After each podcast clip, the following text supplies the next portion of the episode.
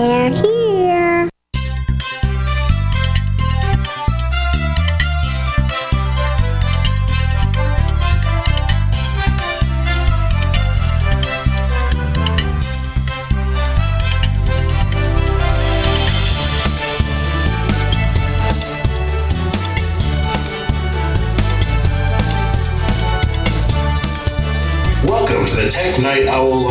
The show for PC users who can handle the truth. And now, here's your host, Gene Steinberg.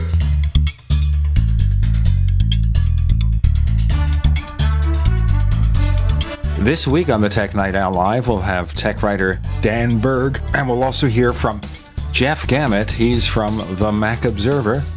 Lots of questions to ask about Apple and the tech industry in general. And no, I don't think I'm buying a 4K TV set this holiday season. On the Tech Night Owl Live. Ah! Okay, we have columnist Dan Berg joining us from a secret location on the West Coast. How secret is it? It's not too secret. I'm at my parents' place in San Diego right now for the, the Thanksgiving holiday week. Well, you know, we were in San Diego a couple of years ago. We picked up our dog from San Diego. Oh, yeah? Interesting story. We have this Bichon named Teddy Bear. An overgrown Bichon weighs over 20 pounds. Nobody explains that because Bichons tend to be smaller. So there's this organization called Bichon for Kids. It's F U R, so it's actually fur kids as opposed to for kids. Of course. And they rescue Bichons that have been turned into a dog pound or something. So they post these messages purportedly from the animal where they kind of summarize the personality, the character of that animal. So my wife looked at this description about teddy bear and said, let's get that dog. Now, it's been years since we had a dog before our son was born. And I looked at the description and said, yeah, you know, this would be a good fit.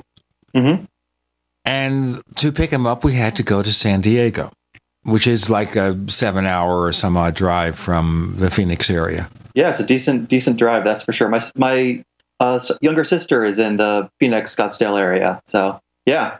Exactly. So we left really early in the morning, had a brief lunch. The person who was the caregiver for Teddy Bear was washing him, giving him a bath, getting him groomed, ready for his new home. And then we drove back. We didn't get back till late that night. And he's still hanging out with us. It was a worthy deal. And by the way, this is not a paid ad or anything.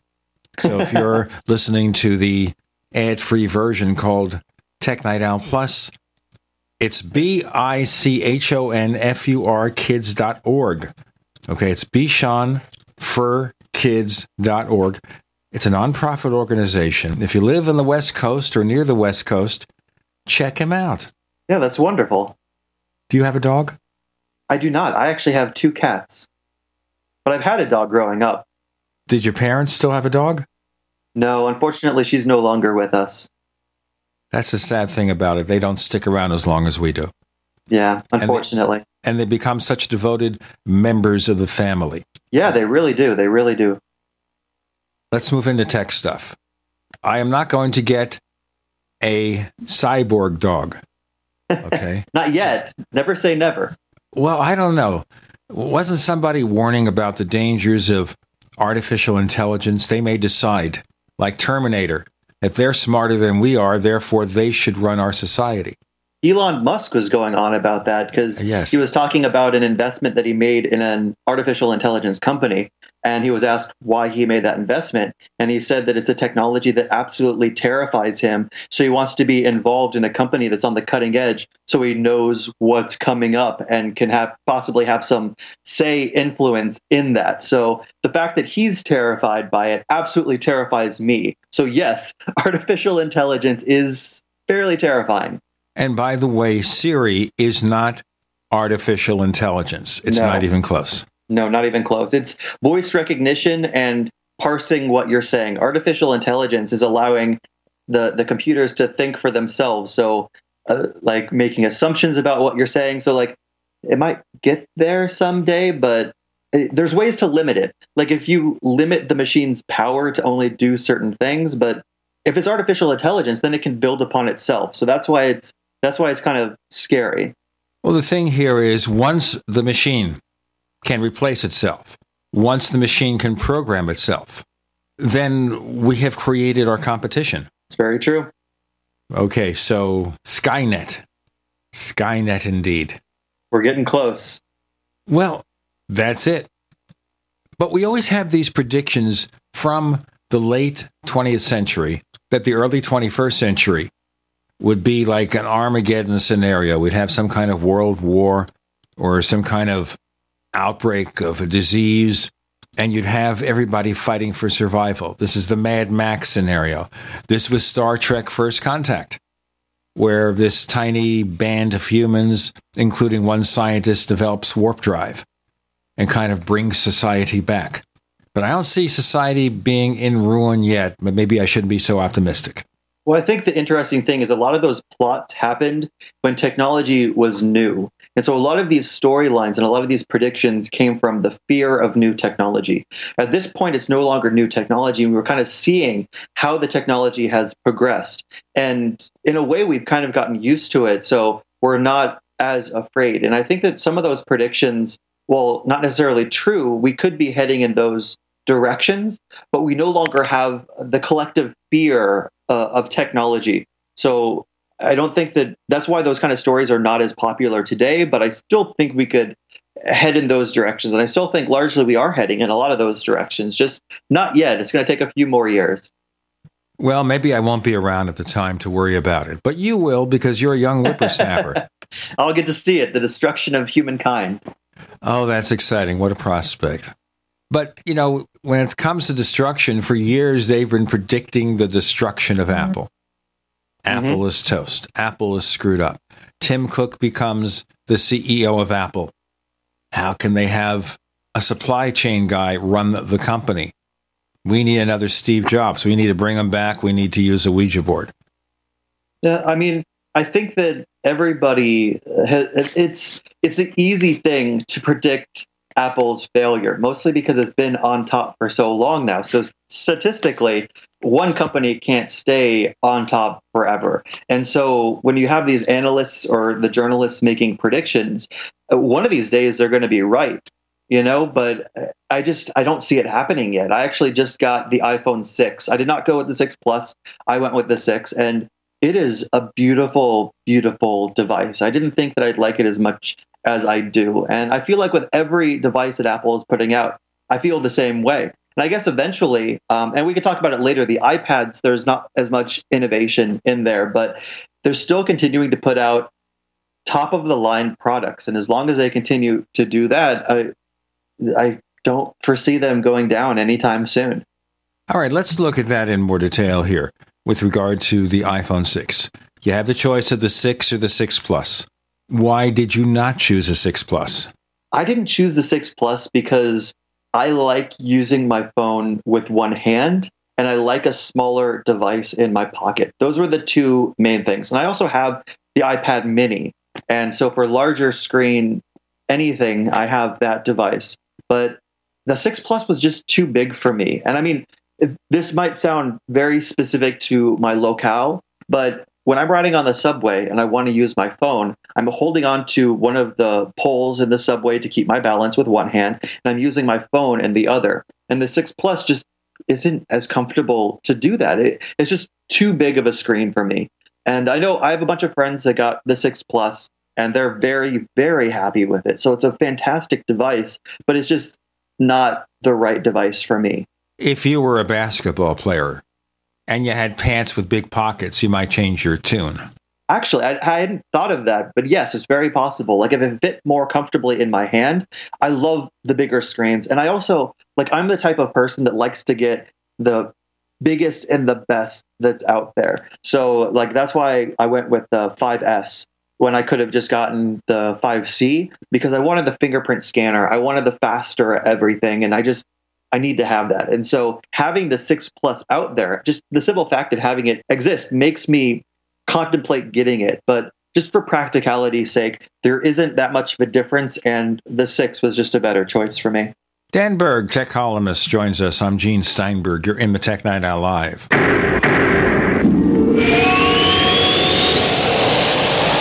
First came Attack of the Rockoids, and it was a critically acclaimed success. And now there's The Coming of the Protectors. A former military intelligence man is contacted by a space woman in a dream, a dream that turns out to be a nightmare because evil forces on her distant planet are planning to conquer the Earth. This is gripping science fiction of the classic kind. Attack of the Rockoids and The Coming of the Protectors. Find out more at rockoids.com. That's rockoids, R O C K O I D S.com. Do you need a website? Well, you can get a great deal on hosting services with Namecheap's legendary coupon code. They're offering substantial hosting discounts on shared hosting, business hosting, VPS hosting, reseller hosting, and even dedicated servers. Namecheap is preferred by millions. It's backed by a money back guarantee. Use the coupon code LEGENDARY to cash in on the special deal at namecheap.com. Namecheap.com.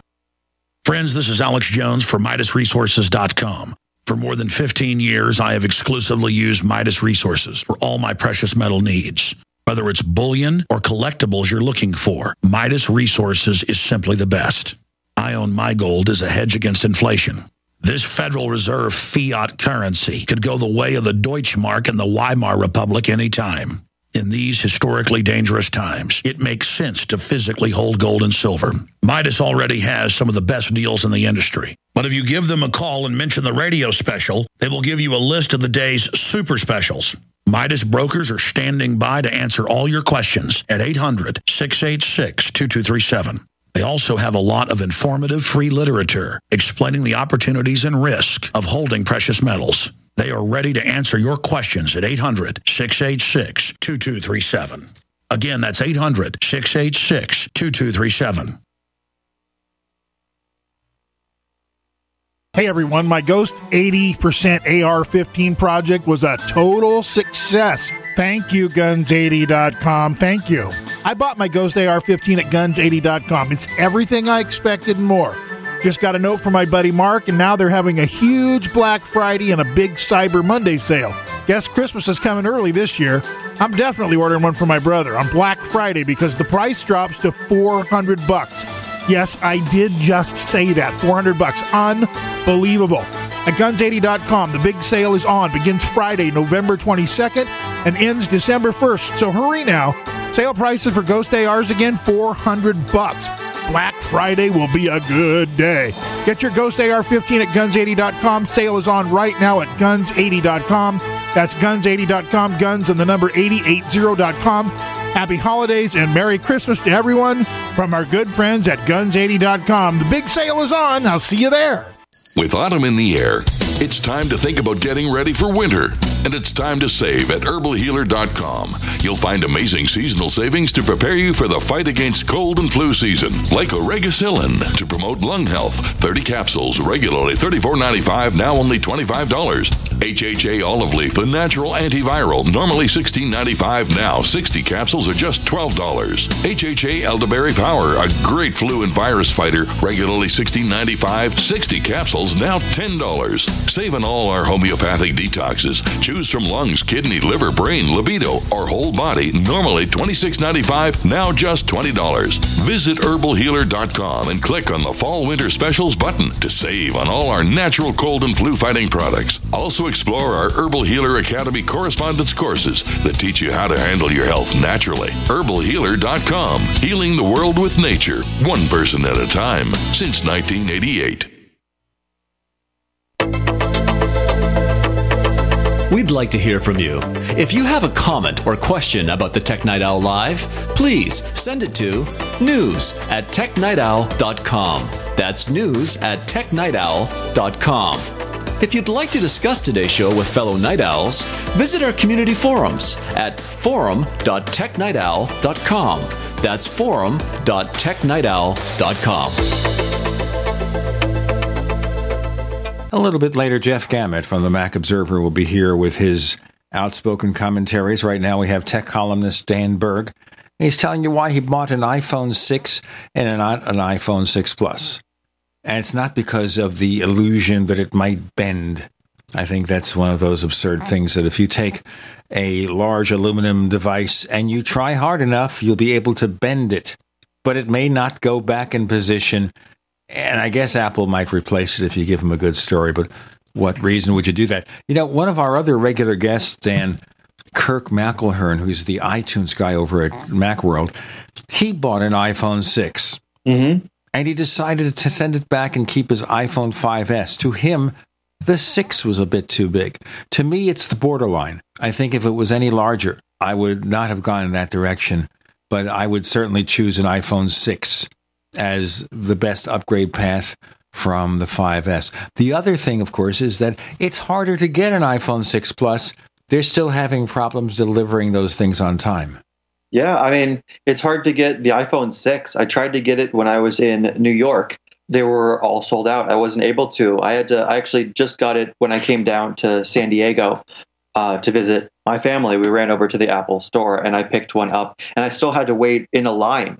Like there was a line outside. He asked me which device I wanted. Originally, I wanted the gold. They didn't have the gold, so I ended up going with the space gray, and I was able to snag it. But I, I still had to wait in a line, and this is how long? Like it's the end of November. It's like Thanksgiving. So, yeah. Well, at this point, I guess you're selling like what, 25 or 30 percent iPhone 6 Pluses, and the rest iPhone 6 and the older product. But on the long haul, I'm sure Apple made a good bet there. But I have a really good feeling here that people who buy an iPhone 6 Plus are very much less apt to want to buy an iPad mini.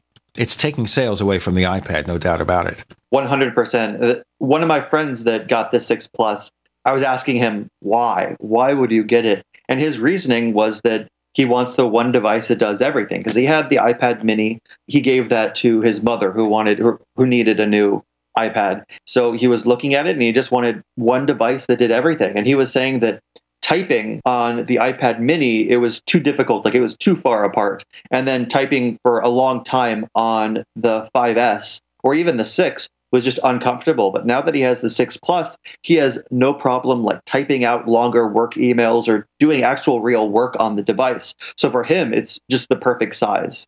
So, as far as we can see, everybody has a different taste, and Apple doesn't mind if you buy an iPhone 6 Plus as opposed to an iPad mini because they make more money from it. Yeah, and the amazing thing to me is previously all of the iPhone releases, there's been one that's been the latest technology, the newest and the best, and then one that was basically last year's technology. Whether they were literally selling last year's iPhone for a lower price, or in the case of the 5C, selling last year's technology in a new shell you always knew which was the new one and which was last year's model. And in this case, with the six and the six plus, they're both new and they're both desirable. So it's it's a brand new year and concept for Apple where you can buy either or and they're both the latest, greatest technology. Well, Apple loves when you buy more and more of their gear. That's how the whole system works. But let's just get back to the Apple Death Wish. And I'll preface this by telling you a story. 10 years ago, I went to the Macworld Expo in San Francisco, one of the Steve Jobs expos. I had the press pass. I had my son Grayson with me. I also had a friend, Mark, who had never ever gone to a Macworld Expo. So I got him a press pass. So he sat with me, listened to the reality distortion field, quote unquote, from Steve Jobs, was so impressed he gets out, calls his stockbroker on his mobile phone, and buys several hundred thousand dollars worth of Apple stock. So the guy had a mm. you know a little bit of money. So he paid, I think, 23 or $24 a share. Oh my gosh. All right. Now he sold it off a few months later for a decent profit. If he held on to it for a decade, 2004 to 2014, that stock would have appreciated 35 times.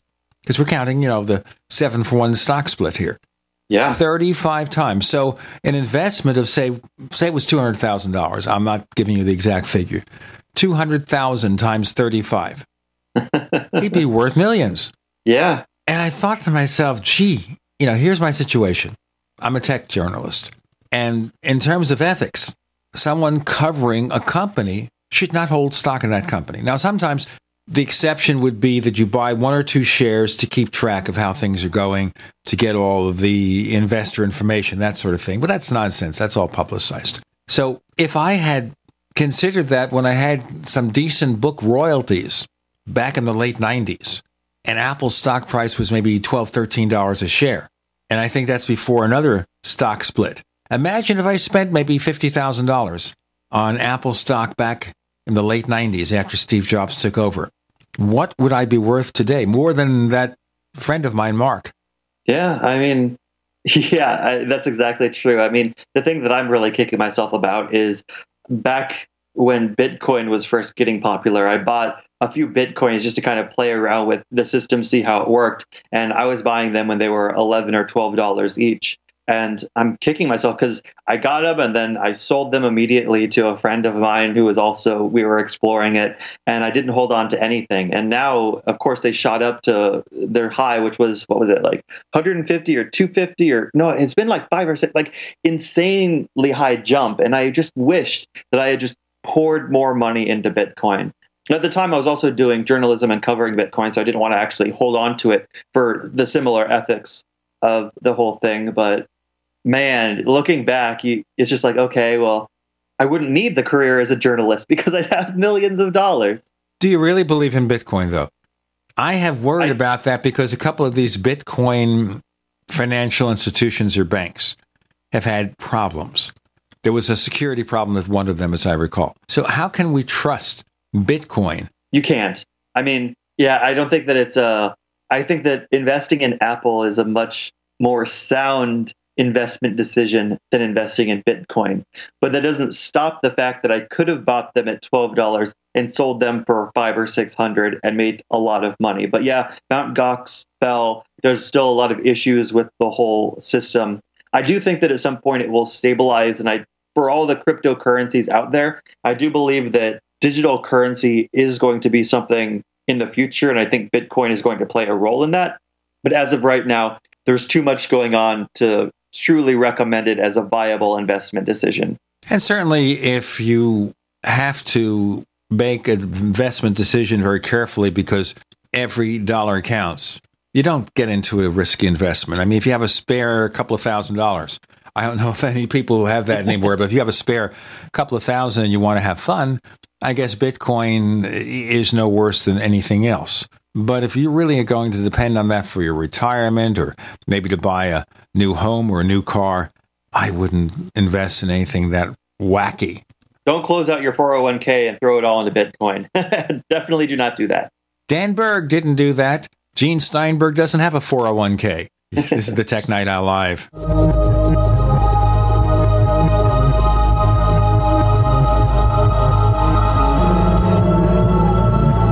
Listening to GCN, proudly sponsored by UnseenNow.com. Lock down your digital life at UnseenNow.com. This is GCN.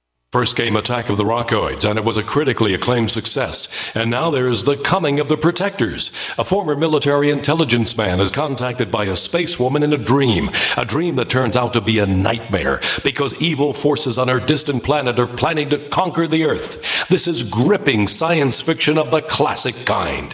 Attack of the Rockoids and The Coming of the Protectors. Find out more at rockoids.com. That's rockoids, R O C K O I D S.com.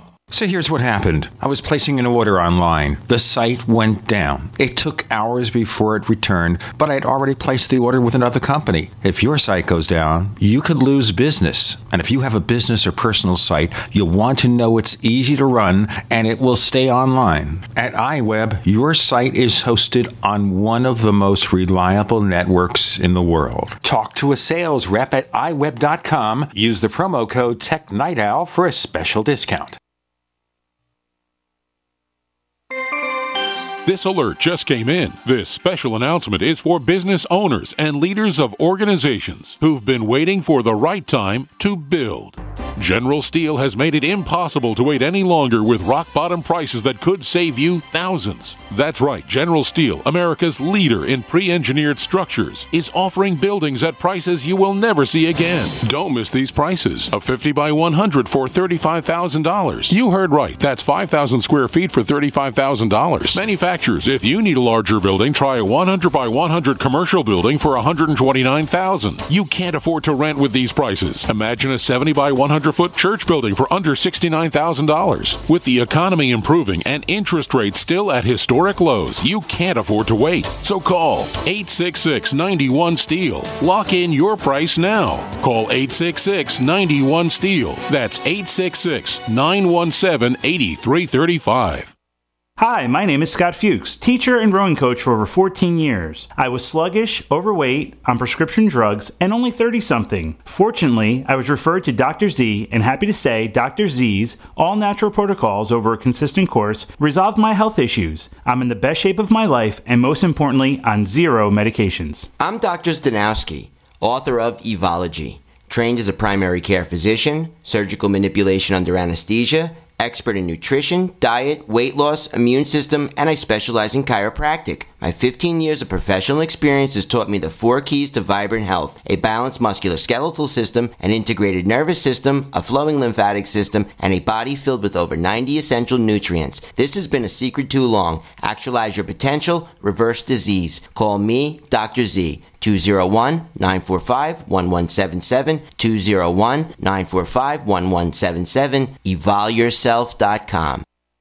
Do you have relatives and friends that are convinced there is no need ever to prepare for any kind of emergency? Are these also folks you buy Christmas presents for?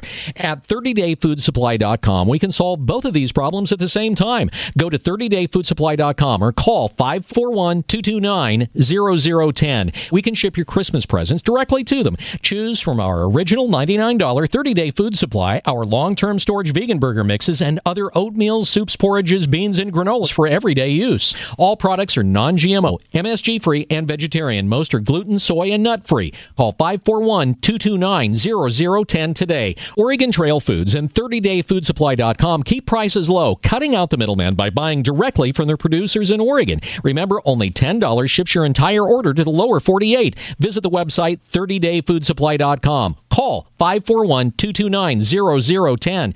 30dayfoodsupply.com 541 229 0010. Live with Gene Steinberg. It's the Tech Night Owl. Because you never know what's going to happen next.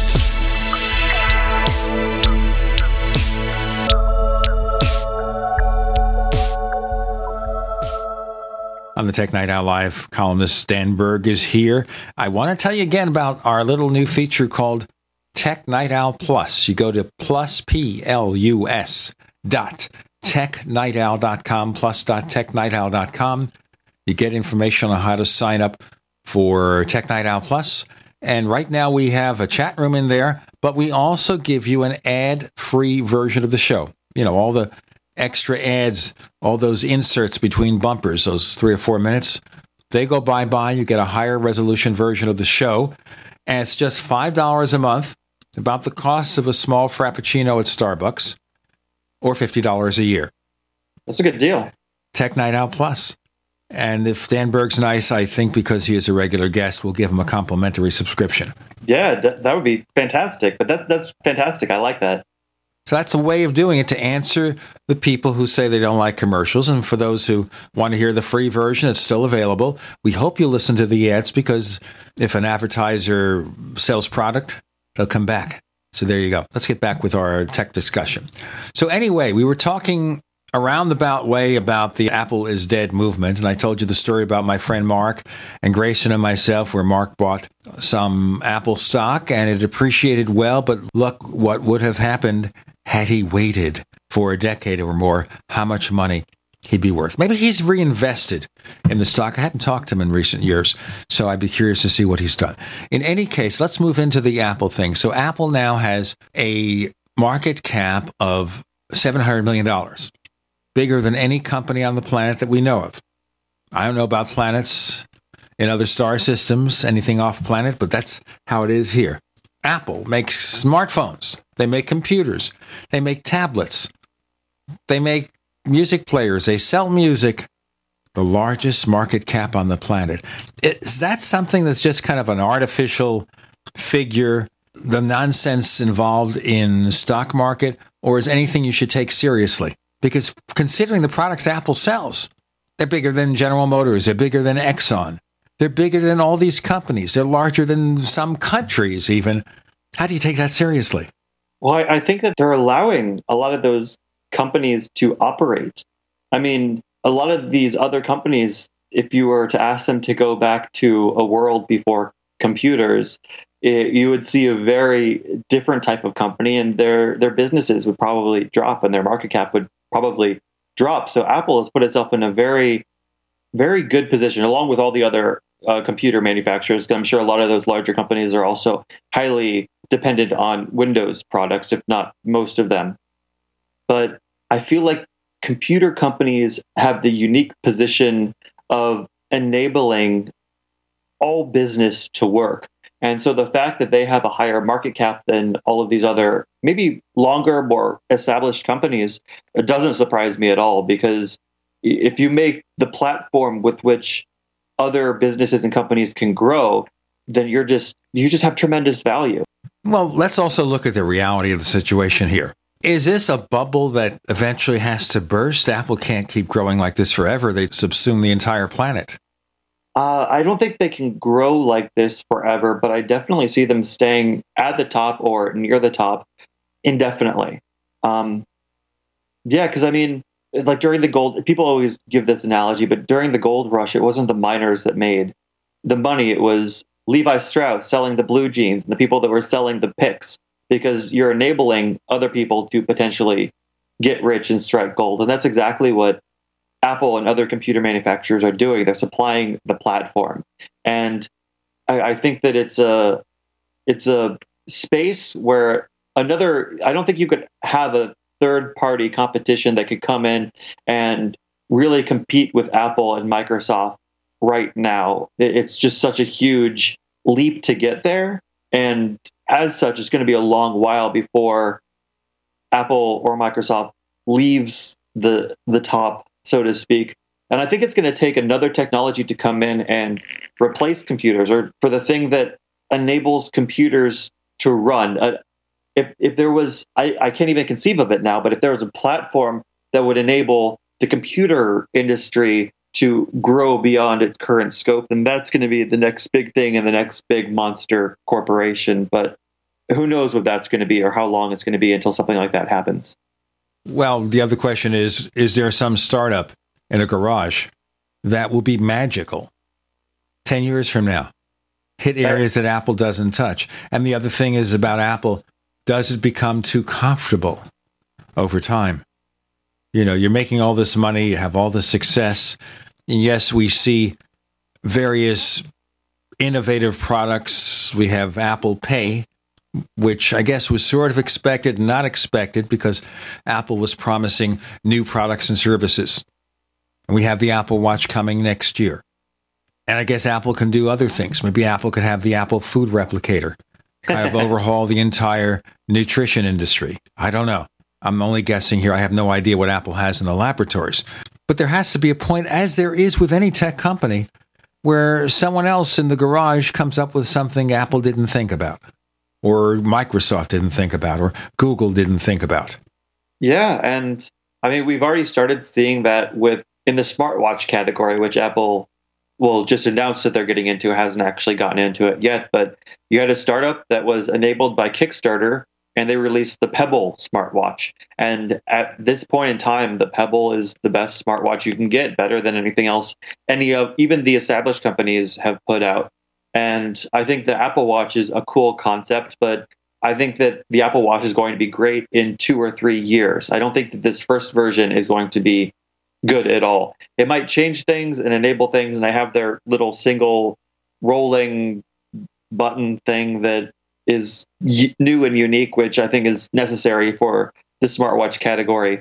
But yeah, I think it's going to be some time. And in the meantime, that allows startups to have the idea, act quickly, get into the space, get market share. And if they find the right category or thing to do that, then they're great. The only issue is going to be these larger companies seeing a successful startup and then purchasing them, and these startups just getting pulled into the larger companies. You need somebody like a Mark Zuckerberg who's going to say, "No, I have a grander vision to build up into a larger company that can someday compete with the big dogs."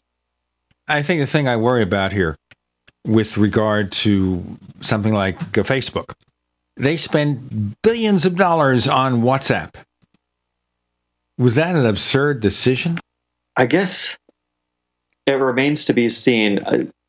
Who knows what Facebook is doing? Right now, Facebook wants to be a platform where every single person is using because when they have those millions of users using their services, then they're able to basically do whatever they want. And when you have all these different verticals where you have Facebook, the actual website, you have WhatsApp, you have Instagram, all these different ways that people are using Facebook services. If they make one misstep somewhere, then you still have people using their services or not putting all their eggs in one basket. Plus, it gives them the freedom to roll out and try new things in terms of revenue, in terms of influencing their users, in terms of pretty much everything. So I think Mark Zuckerberg has a vision that only he and a couple other people are very privy to. And I think it's very interesting to watch to see where that company goes. So WhatsApp is great because everybody's using it, not just in the US, just everywhere, because it works on a lot of the quote unquote dumb phones as well. And so he's getting those users and that market share, even if they can't create Facebook profiles. Right. But of course, with iMessage from Apple, it kind of works back and forth, doesn't it? Yeah, but you can't get iMessage on uh, a flip phone.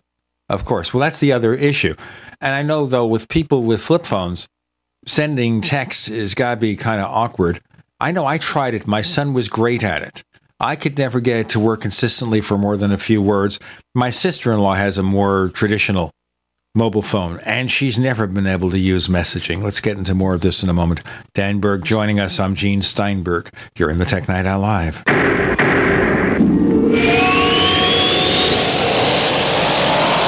Not just an alternative to the mainstream media. We're the premier independent talk radio network. We are GCN.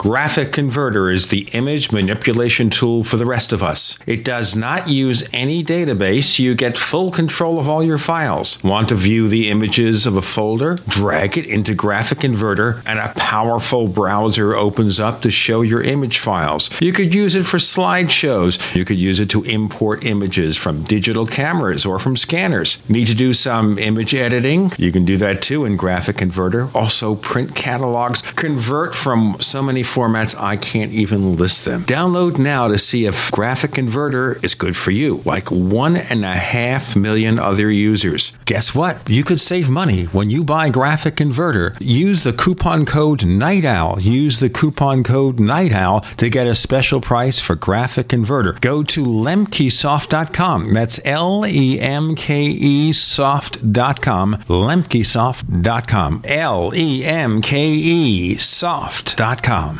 The human body is extraordinary.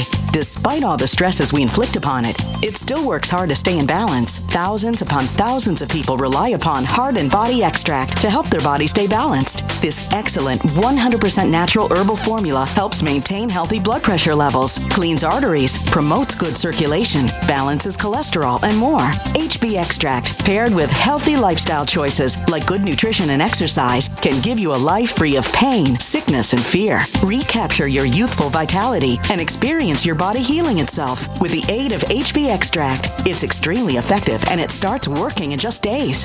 Visit hbextract.com to learn more and to read scores of testimonials from satisfied customers. And we've never increased our price in over 10 years. That makes Heart and Body Extract as great a value now as it was the first day we sold it. A healthy heart is a happy heart. Call 866 295 5305 or go to hbextract.com. We live in a complicated society. Stressful issues are always popping up. Have you ever been treated unfairly by someone? Have you ever been overcharged for a repair? Have you ever signed a contract or a document? Worried about identity theft? How many times have you been in those unique situations where you just wanted to call an attorney to find out if you're right or wrong or what your legal rights are? But every time you think about calling an attorney, what do you think about first? That's right. Who do you call and how much will it cost? Our friends at Legal Shield have found a solution. With a nationwide network of 6,900 attorneys who average over 19 years of experience, Legal Shields law firms take over 40,000 calls per week helping their members. For less than $20 per month, you can have access to Legal Shield on everything from the trivial to the traumatic. Let Legal Shield stand up for your rights at lsprotection.com. That's lsprotection.com or call 855 340 SAVE 855 340 7283. Results will vary from case to case. What good is a big Berkey water filter? We get that question a lot here at BigBerkeyWaterFilters.com. And in a word, the answer is protection. Protection from water main breaks, E. coli contamination, environmental chemical spills, pesticide runoff, chlorine taste and smell, and all forms of fluoride. Plus, Big Berkey water filters are the original gravity water filter system and most trusted on the market for a reason. Tested by multiple independent NSF EPA certified labs, they are the gold standard in water purification. At only 1.7 cents a gallon, a single set of filters can last for 5 to 10 years. That means big savings. Big Berkey, the one that's powerful enough to purify stagnant pond water. Get a Big Berkey today at BigBerkeyWaterFilters.com. GCN listeners receive 5% off all ceramic filter systems. Visit our website or call 1 877 99 Berkey. That's 877 99 B E R K E Y. Big Berkey Water Filters for the love of clean water.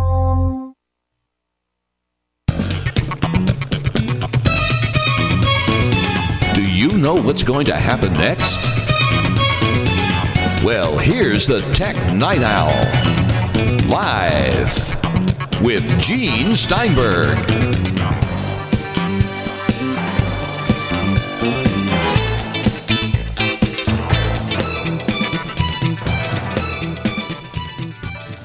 This is our post Thanksgiving edition of the Tech Night Owl Live. Remember Tech Night Owl Plus with the ad free show and everything. Five bucks a month, $50 a year. Go to plus.technightowl.com, P L U S dot. Let's get back with our discussions. And we were talking, of course, about messaging and how important messaging is. So, has messaging taken away the current use of regular phones much, voice phones? I, I definitely think so. And I think it's good for Facebook to get in there because right now Facebook owns WhatsApp, and WhatsApp is used by a bunch of uh, less rich companies, like people that are still using the flip phones and the cheaper phones. And so Facebook has this entire market share of these people, and their technology isn't going to stagnate where they are. That's going to keep improving slowly and surely. And if Facebook already has that market share and those users, then they can grow and evolve WhatsApp to match the technology improvements in those other countries. And suddenly they have the largest user base anywhere because they're actually paying attention to these company or the countries that have technology that isn't quite up to the speed of our first world's uh, technology. Let's go back a little bit to discussions about the Mac, okay? Yes. Okay. So, surprisingly, the Mac is doing amazingly well. You know, this is the twilight of the PC era. People aren't buying personal computers anymore, but I did notice two trends. I guess desktop PCs were selling in higher numbers because people were upgrading older PCs, which makes sense. But the Mac has been a star here. And it's not as if a lot of innovation has come there. I suppose you can call the iMac 27 inch iMac 5K innovative because of the screen, but that's it. I think that the people that want and use desktops are still people that are going to be buying those desktops. And I feel like the technology there is pretty much maxed out. As long as you have a powerful desktop, you can do pretty much anything you'd want to do, whether that be, I think the most labor intensive process is is gaming and as long as you can run all the latest and greatest games at high quality settings you're good and you're set with a computer. And of course there's always tweaks and improvements that can be done but that's a very niche audience. So i think that they still need to offer these devices still have them out there but i mean there, there's not many more improvements that can be had. It's all kind of just tweaking for specific usage. And you have the mac pro which is good for video editing, demanding, all that kind of stuff. You have uh, the Mac, which is good for people that actually want a desktop But for everybody else, you have all these plethora of other devices to choose from. All right. The other thing here, of course, is with personal computers, when does the time come, or is there a time that people go more and more to tablets? It seems that tablets have stalled. I guess part of it is that the large smartphones have taken away some of that market, the consumption devices. So, is there a point where tablets take over more of the PC chores, or does the PC never go below a certain rate? Well, I think it's going to be a generational thing rather than just a shift in society because I think the important thing to remember is that the younger generation, their first computer was not a desktop. Their first computer was not a laptop. Their first computer is either their parents' smartphone, which they take when they want to play some games, or their parents' tablet when they want to play some games, or just like a cheapo little kid's tablet.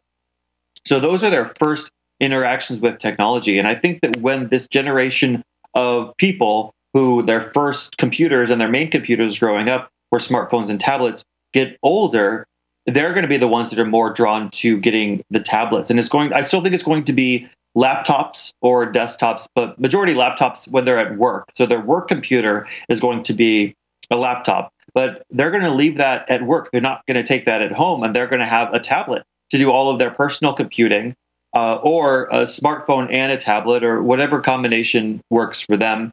And I think that that's the generation that really is going to allow tablets to grow in popularity because that's going to be what they know. That's going to be a computer to them. Whereas for you and myself, having an actual laptop, a computer at home, that's what a computer is. And these tablets are offshoots of that. When perception wise, for the younger generation, that's not the case. Well, my son is right now deciding what his next computer is going to be.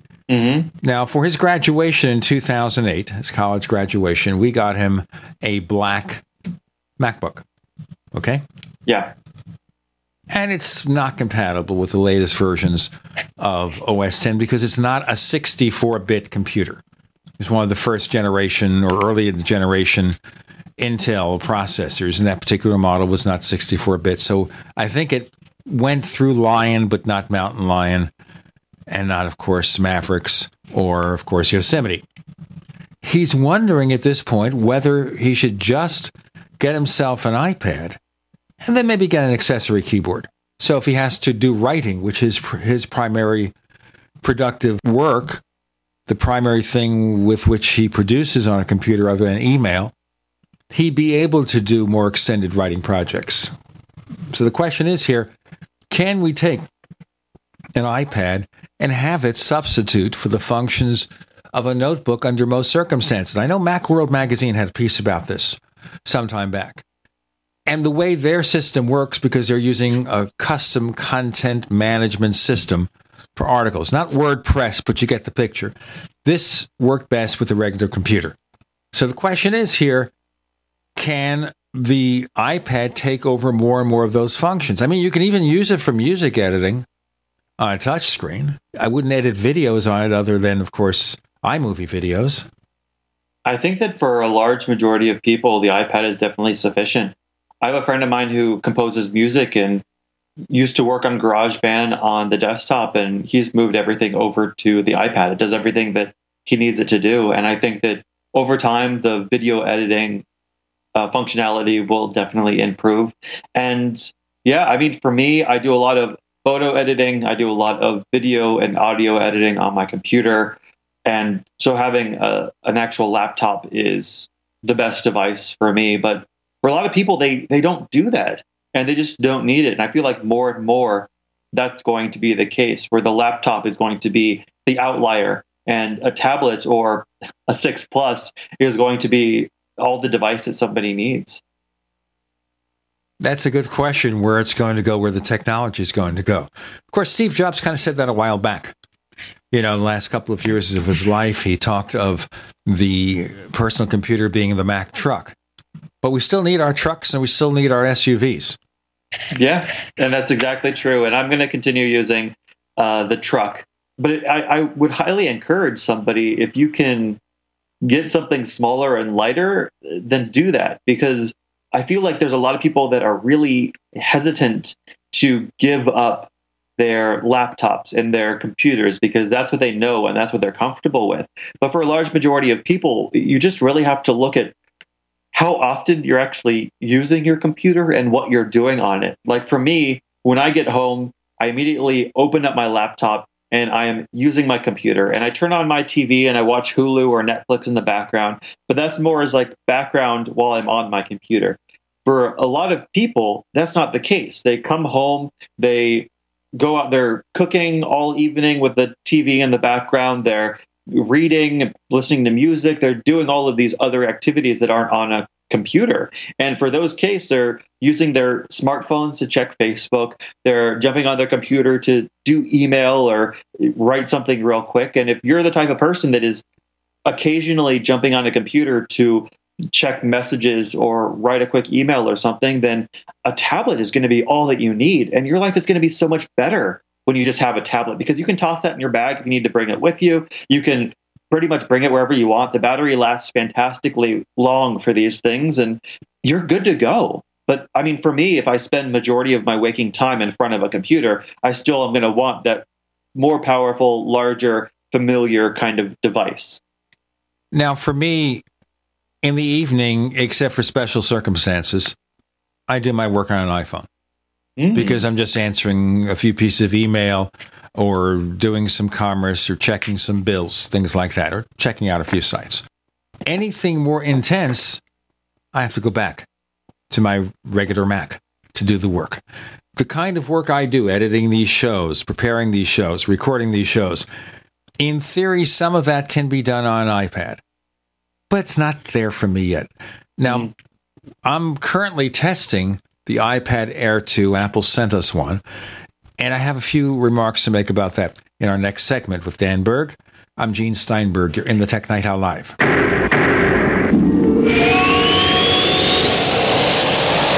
UnseenNow.com, proud sponsor of GCN. Unseen Now's unparalleled encryption tools keep your communications secure. GCN.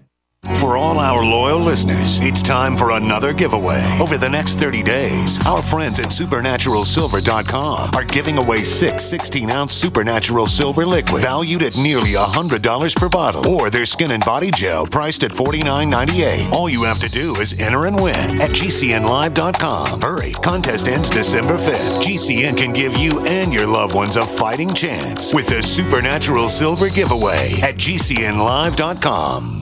We the people grow cotton, weave fabric, engrave ink, embed strips and fibers to protect from counterfeit, then carting to a private bank, having it lent back at interest, forcing taxes to service debt. This capitalism, or was Jefferson correct when stating a central bank issuing the public currency is a greater menace to the liberties of the people than a standing army? Ted Anderson, I'm placing a free silver dollar in a book that explains our monetary system. Call for your copy, 800 686 2237. It's time to understand the system. Call 800 686 2237. That's 800 686 2237. Alex Jones here. For the last two years, I've been working with top doctors, nutritionists, and chemists to design a nutraceutical formulation that has truly life-changing health benefits. So many other formulations out there contain toxic ingredients, synthetic additives, and even GMOs. Introducing the all-new Ancient Defense Herbal Immunity Blend, crafted with over 14 key ancient herbs and extracts to supercharge and prepare your body for what experts admit is the most dangerous season of the year. We have rejected hundreds of other formulations in our quest to bring you what is simply the most powerful and comprehensive proprietary formula that we have ever created in the realm of herbal immunity. Experience the benefits of combining over 14 ancient herbs and extracts with exciting new advances in nutraceutical science. Now is the time to secure ancient defense for you and your family. Visit InfoWarsLife.com or call 1 888 253 3139. That's InfoWarsLife.com. Welcome back to the Tech Night Owl Live, where you never know what's going to happen next. And now, here's Gene Steinberg.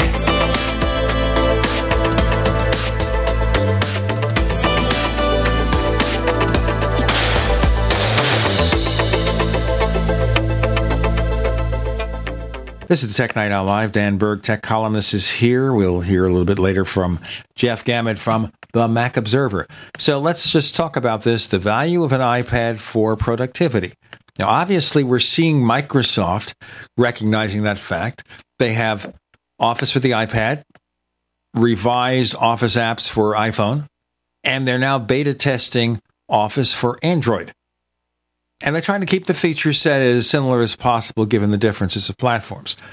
So Microsoft is seeing tablets as an alternative for productivity, even though the Surface tablets have gone nowhere. Of course, a sale is a sale. So if Microsoft can sell licenses for their productivity apps, fine, but they're seeing the potential here.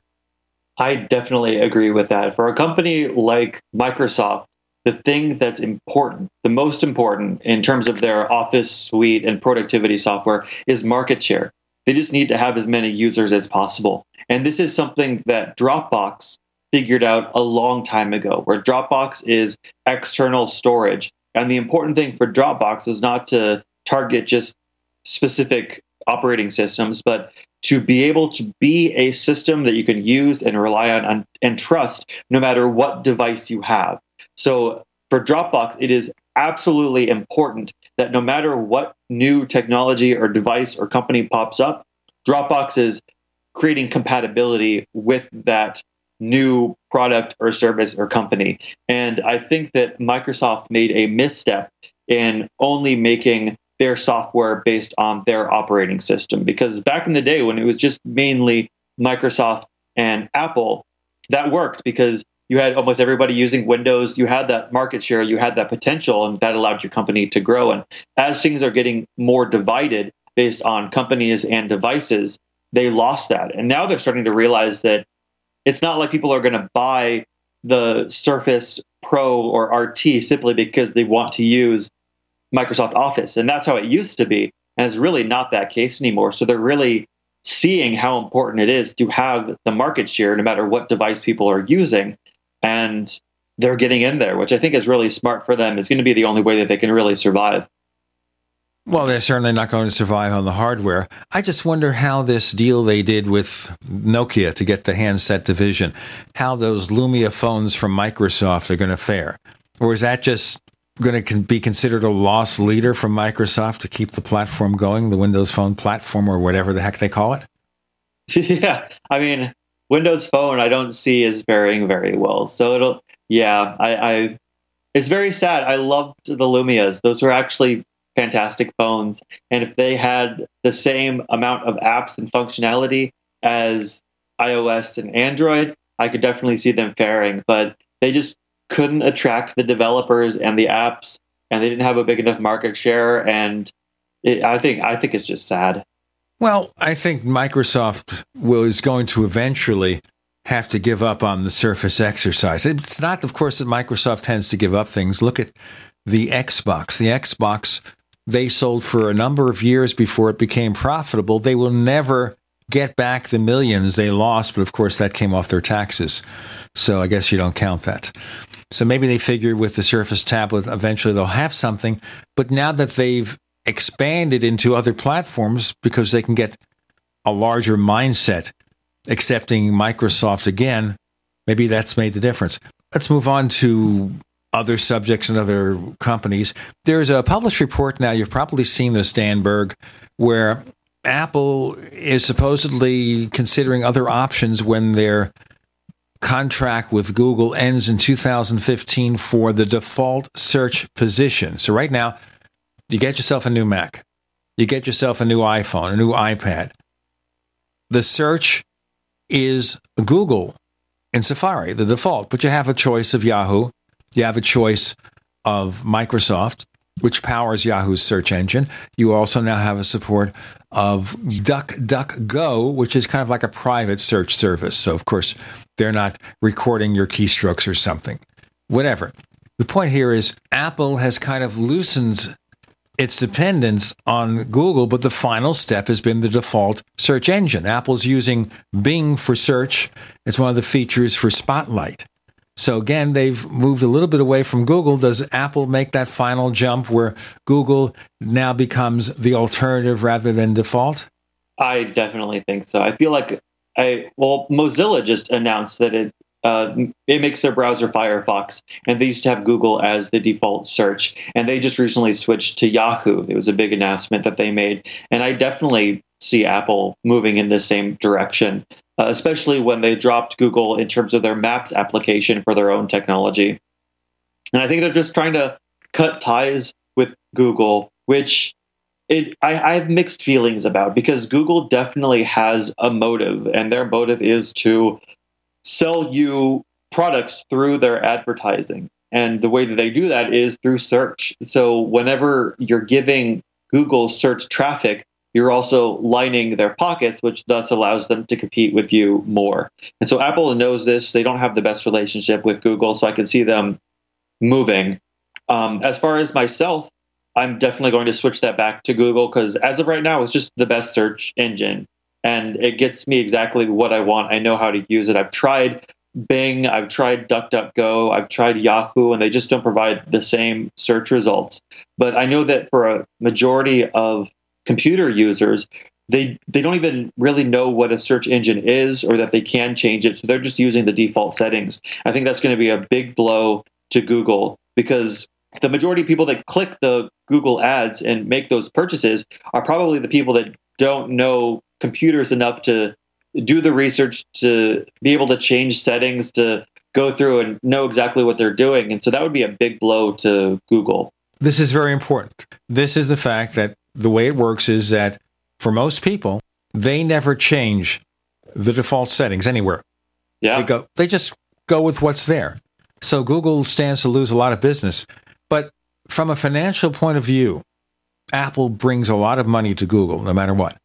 Google has to be fighting tooth and nail to keep this contract. You know, I don't think they want to be. Google is siloed into so many different divisions that I'm sure that there is their search division that is just absolutely terrified of being dropped from Apple.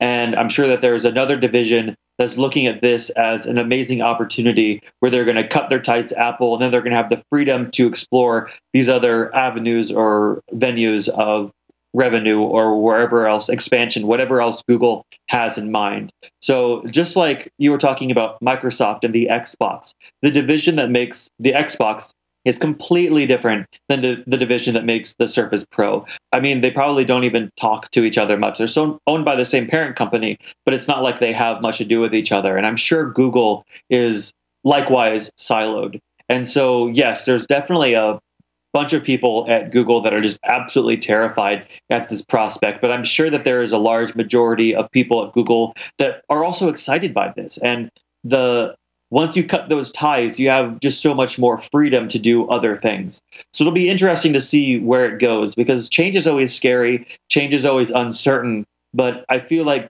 Google is a big enough and a smart enough of a company to find other avenues and venues to grow as a company?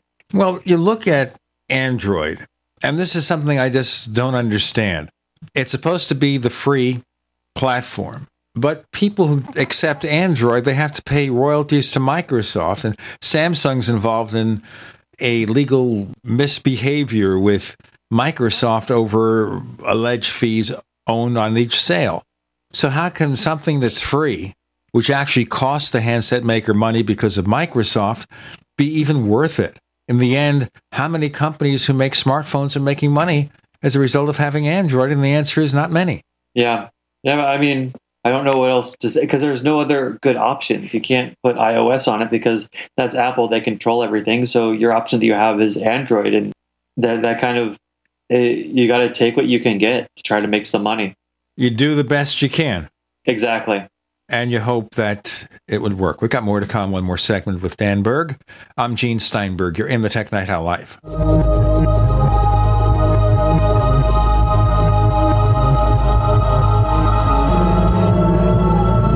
First came Attack of the Rockoids, and it was a critically acclaimed success. And now there's The Coming of the Protectors. A former military intelligence man is contacted by a space woman in a dream, a dream that turns out to be a nightmare because evil forces on our distant planet are planning to conquer the Earth. This is gripping science fiction of the classic kind.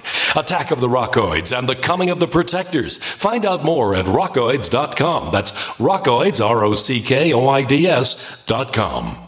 Do you need a website? Well, you can get a great deal on hosting services with Namecheap's legendary coupon code. They're offering substantial hosting discounts on shared hosting, business hosting, VPS hosting, reseller hosting, and even dedicated servers. Namecheap is preferred by millions. It's backed by a money back guarantee. Use the coupon code LEGENDARY to cash in on the special deal at namecheap.com. Namecheap.com. Mike Stenerson for Midas Resources. At no time in history have precious metals been more important, certainly not in my 22 years in the industry. The dollar has lost over 90% of its value in the last 60 years. No fiat currency has ever survived the government printing presses. Ours is not immune. The time is now to be proactive. 1 800 686 2237, extension 116. Anything tied to the dollar is at risk. CDs, annuities, 401ks, IRAs, stocks, bonds, you name it, so decide. Do you want to leave a legacy of wealth or debt for your family? The choice is yours. Call me at 1 800 686 2237, extension 116. That's 1 800 686 2237, extension 116. Be proactive, not reactive. Call 1 800 686 2237, extension 116. We all know that Berkey Water Purification Systems are the most trusted name in water filtration. As an authorized Berkey dealer for over six years and serving thousands of satisfied customers, the Berkey Guy offers amazing specials for Berkey water filtration systems. The Berkey Light systems include a set of self sterilizing and recleanable black purification elements that purify water by removing chlorine, pathogenic bacteria, cysts, and parasites to non detectable levels and remove harmful chemicals such as herbicides and pesticides. Order the Berkey Light system today, complete with two Black Berkey elements for only $231, and the Berkey Guy will ship your order free of charge. With the purchase of a Berkey Light, the Berkey Guy is also offering a set of fluoride and arsenic filters for only $39.99. That's over 30% off the retail price. Call the Berkey Guy at 1 877 886 3653. That's 1 877 886 3653. Or order online at goberkey.com. That's goberkey.com today. With autumn in the air, it's time to think about getting ready for winter. And it's time to save at herbalhealer.com. You'll find amazing seasonal savings to prepare you for the fight against cold and flu season. Like Oregacillin to promote lung health. 30 capsules, regularly $34.95, now only $25. HHA olive leaf, the natural antiviral, normally $16.95, now 60 capsules are just $12. HHA elderberry power, a great flu and virus fighter, regularly $16.95, 60 capsules, now $10. Save on all our homeopathic detoxes. Choose from lungs, kidney, liver, brain, libido, or whole body, normally $26.95, now just $20. Visit herbalhealer.com and click on the fall winter specials button to save on all our natural cold and flu fighting products. Also explore our Herbal Healer Academy correspondence courses that teach you how to handle your health naturally. herbalhealer.com, healing the world with nature, one person at a time, since 1988. We'd like to hear from you. If you have any thoughts or comments about the Tech Night Owl Live, please get in touch at news at technightowl.com. That's news at technightowl.com. Looking for past episodes? We've got hundreds at technightowl.com slash radio. That's technightowl.com slash radio. Or subscribe on iTunes. This is a Tech Night Owl Live. Dan Berg, tech journalist, joins us again. Go to plus, P-L-U-S dot technightowl.com, plus dot technightowl.com, and learn about Tech Night Owl Plus, our premium service, five bucks a month, 50 bucks a year to get the ad-free version of the show and other benefits coming. Let's continue our discussion here, and we were focusing on Apple, on Google, on the fact of the possible replacement of Microsoft's Bing or Yahoo as the default search engine, depending on how Apple does. Let's look at one more thing before we let him go. Dan Berg, let me ask you as a young whippersnapper, and I'm going to snap the whip if you don't listen to this question. As a young whippersnapper, do you have a watch? Yes, but I always forget to wear it. so, what kind of watch? The one that I wear most is a Citizen, And I've, I've got a few watches. I got a couple of swatches. Like I have a lot of cool watches, but I always forget to wear them. Okay, so do you buy an Apple Watch?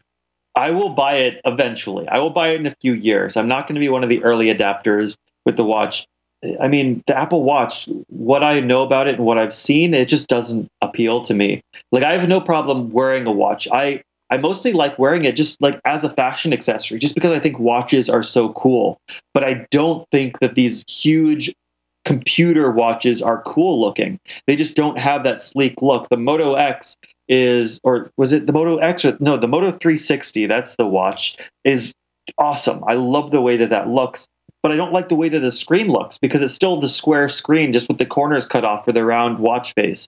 And I like the concept of the Apple Watch but I think what we always forget as Apple fans and Apple users is we want Apple to release a perfect device immediately. And that's really not what Apple does. Apple likes withholding features so that the next device that they release will have each of those features and people will buy it because they want that. So, like with the iPhone, you have copy and paste. I'm sure that it really wasn't that difficult for Apple to include copy and paste on the earlier versions of the iPhone and iOS. But when they withhold it at the beginning and then they give it to you, everybody gets even more excited. Everybody's going to be buying more devices. And I feel like that's what we're going to be seeing with the smartwatch, where the first ones are going to come out. You're going to have the early adopters. It's not going to do a lot. It's going to be like the very first iPhone. But you have the the following year or two years down the line when they start adding those dream quote unquote features,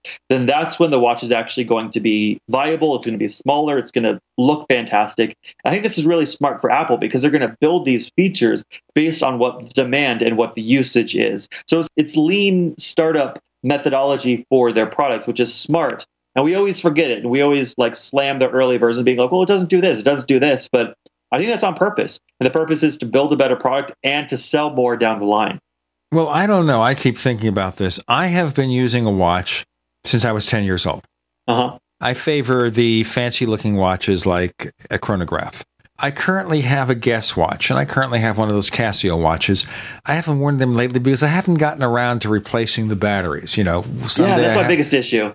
Right, I have to go to the store and sit there and let them replace the batteries. And I'll have the time. Obviously, on the Black Friday weekend and the Cyber Monday weekend, it's not the good time to go to the shopping malls. So when I'm ready, I'll go there. Now I have to think. It's 2015. I get a tax refund, maybe. All right. I get a tax refund and I think, should I pay off some bills? Okay. Is there going to be enough? Maybe I'll go get myself an Apple Watch, like the $349 version, because I expect they may cost a thousand or two. So the question here is do I buy an Apple Watch? Do I need one? Do I have any purpose for one? Because I'm still tied into the iPhone. I forget the iPhone.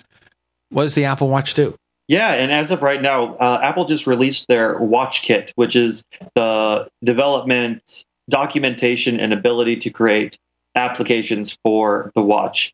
And the very first thing that they released is creating apps that are tied to the iPhone. So they announced that there's going to be two different types of watch apps. There's ones that run independently and ones that are reliant on having a smartphone with you. So right now, developers only have the ability to create applications that are tied directly to the iPhone.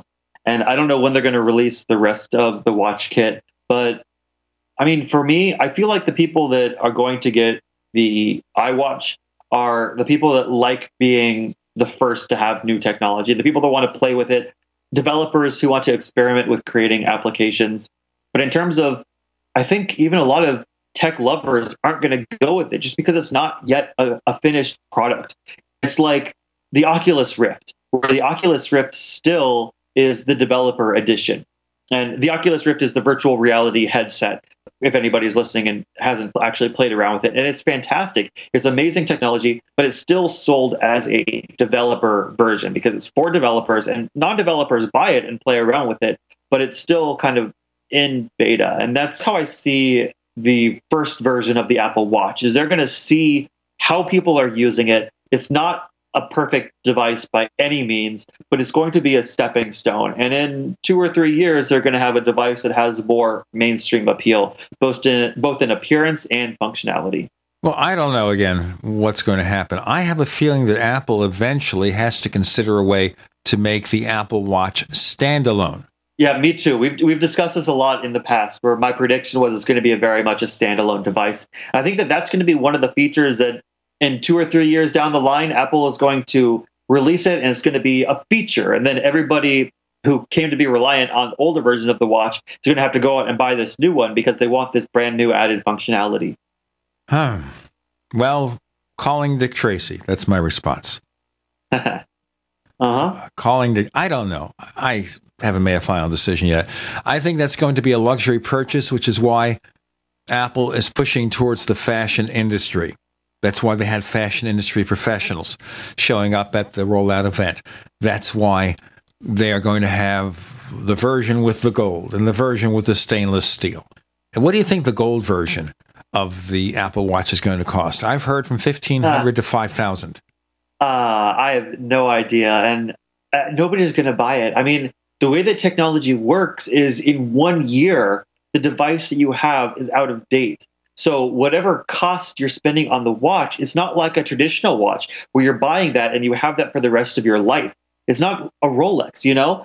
It, it's a piece of technology that in one year it's going to be out of date. And of course, you could resell it, but you're reselling last year's technology. And so you're just not going to get nearly the same amount of value for it. It's not even like a car or uh, an actual watch in terms of resale value. It just drastically decreases because of the way the technology works. So I don't know why people would possibly even think about purchasing that. It makes no sense to me.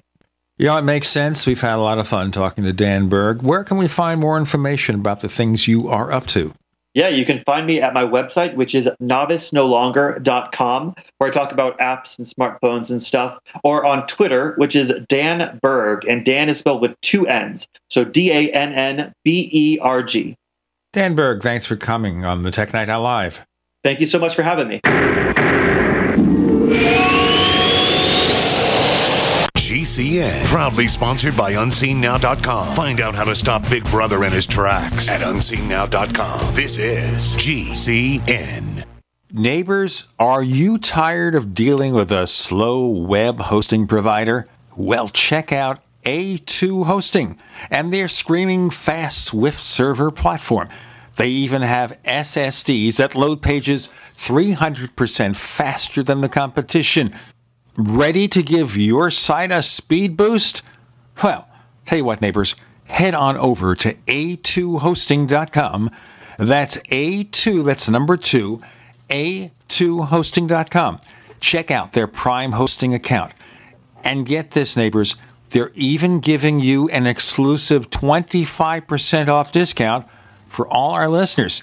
25%. And remember, their Guru Crew support team is standing by 24 7, 365 days a year to answer any of your questions.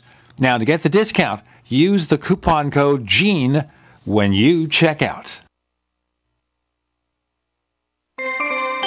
This alert just came in. This special announcement is for business owners and leaders of organizations who've been waiting for the right time to build. General Steel has made it impossible to wait any longer with rock bottom prices that could save you thousands. That's right, General Steel, America's leader in pre engineered structures, is offering buildings at prices you will never see again. Don't miss these prices. A 50 by 100 for $35,000. You heard right, that's 5,000 square feet for $35,000.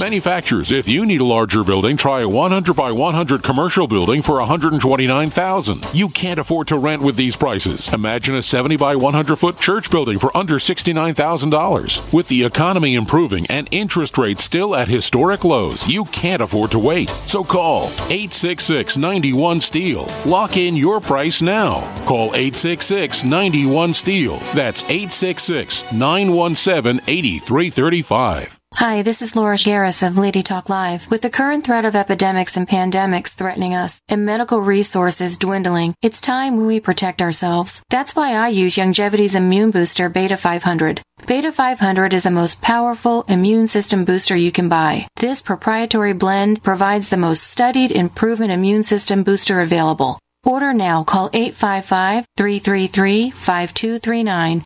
That's 855 333 5239.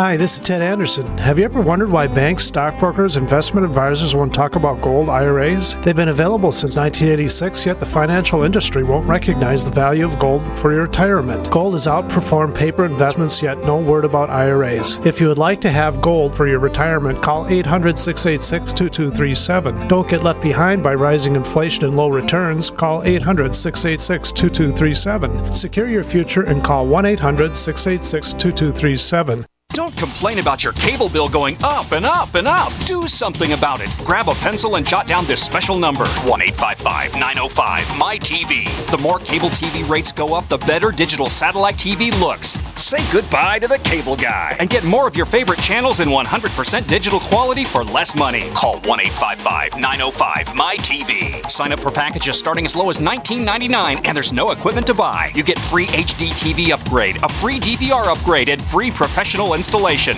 You control what you watch when you watch it. Record your favorite shows, pause and rewind live TV, even skip the commercials. Watch local channels too. At just $19.99, what are you waiting for? Pull out your major credit or debit card. Call 1 855 905 MyTV. 1 855 905 MyTV. Say goodbye to the cable guy. Cut costs and get more. 1 855 905 MyTV. 1 855 905 MyTV.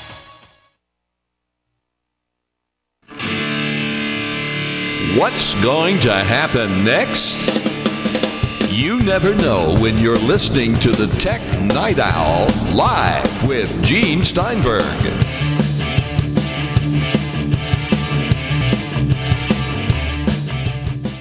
Just a reminder that we have this new premium service for Tech Night Owl Live. It's called Tech Night Owl Plus. Go to plus.technightowl.com, P L U S.technightowl.com. And here's what happens when you go there you will get the information on how to subscribe five bucks a month, 50 bucks a year, and you'll get ad free versions of the Tech Night Live at a higher resolution so the audio is cleaner and crisper, and other benefits will be added later. Tech Night Plus. We have Jeff Gamet from the Mac Observer. This is our Black Friday post Thanksgiving edition where we're covering all sorts of stuff. And since we think about commerce and entertainment and fun during the holiday season, we're going to talk about something that to many people isn't so entertaining. It's called iTunes. And the criticism being that iTunes 12 is a nightmare. What do you think? I'm definitely frustrated with iTunes 12. I, I know some people like Dave Hamilton. He's he has decided he actually really likes it. The problem that I have with iTunes is that it's uh, it it's clear Apple knows what they want us to do with our music, which isn't always in line with what I want to do with my music. And uh, Apple is moving, I think, more and more into uh, into generating iTunes revenue through subscriptions, as opposed to straight music sales and uh, and you know people ripping CDs and, and loading them into their iTunes library. And there are a lot of us that are still consuming our music outside of a streaming model, or at least a substantial portion of that music, because I actually do both. And it's just frustrating having an application that is catering not to what I need. And, uh, and, you know, if it was another app, I would just be like, all right, I just go find a different app. Like Apple's calendar app. It's a perfectly fine app, but Fantastical meets my needs for managing my schedule in, in a better way. With iTunes, I don't have a choice. I can't go to another application and have it handle all of the iTunes stuff for me. I, it's it's just iTunes. Well, part of the problem is here when Apple came out with iTunes, they sucked the air out of the market for that thing because why pay for at that point just a music player app if Apple is giving it away. Maybe the music player app has more features, but that's a really hard sell for most people. To Apple's credit, when iTunes was released, it was great. And it, it did exactly what it was supposed to do. It did it really well. The problem has been over the years, and I think this is a problem that Apple wasn't able to anticipate, even with as forward thinking as they are iTunes started to become something that encompassed a lot more than music management. It's a it it handles TV shows and movies now. It handles uh, uh, synchronization of content between our iOS devices. Uh, so there's all these other things that have been kind of lumped in to to iTunes, and it's become too big and, uh, for for what it's supposed to be. And I think Apple's in a position where it will be very difficult for them to get us out of that because whether or not they intended it to be this way, iTunes has essentially become the nexus of of our media world. And why do we even call it iTunes anymore?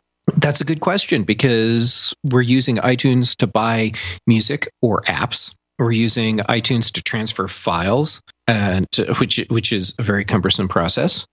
And we're using iTunes for all these other things that that are not tunes. It's it's a it's a video player, which isn't exactly tunes.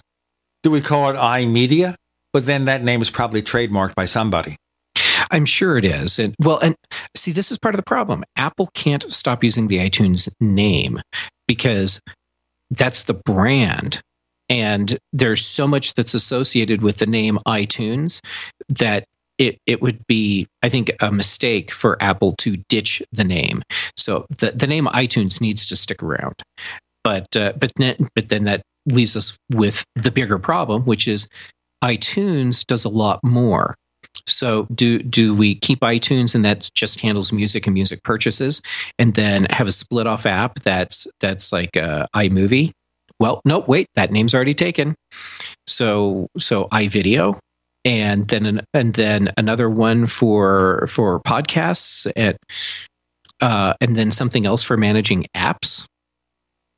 That's uh that Apple is in a very tough place right now because anything that they do to change iTunes to make it a more manageable system has a very high potential for breaking their commerce system because they have all these people that are buying content on multiple versions of OS 10.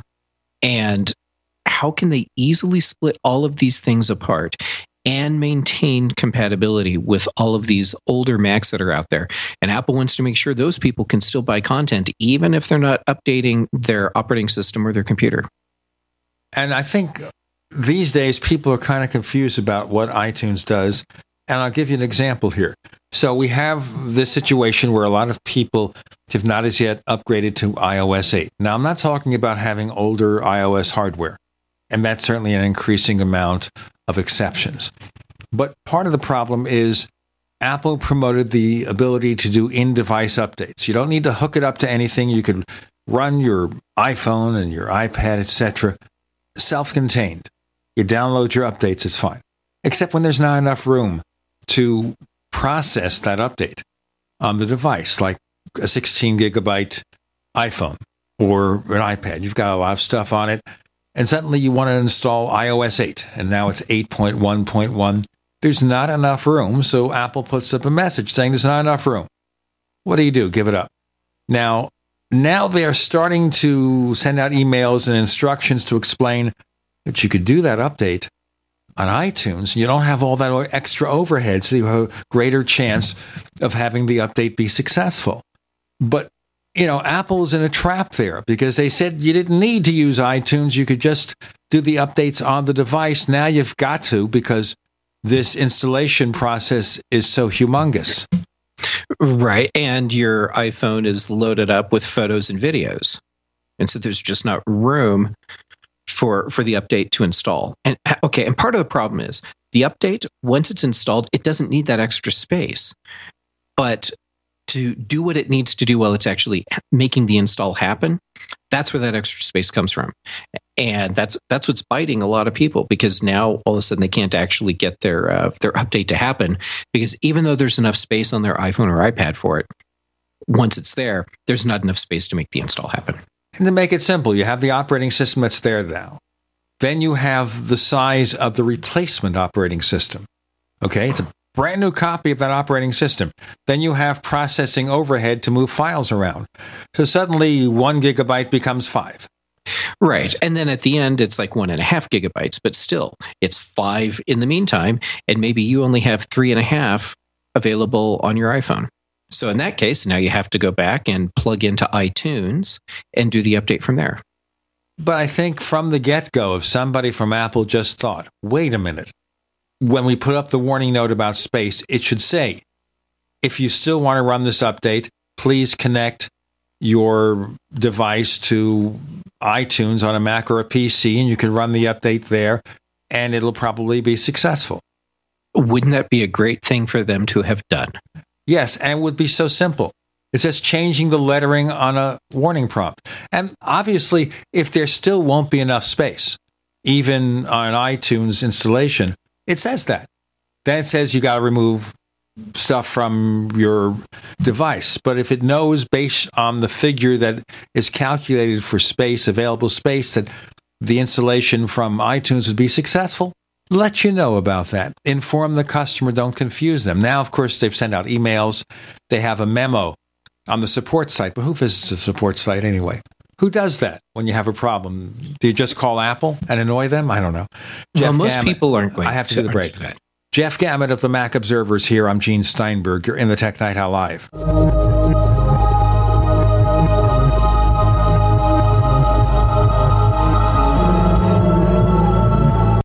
Free from the shackles of corporate America, we're the place for independent thinkers. GCN.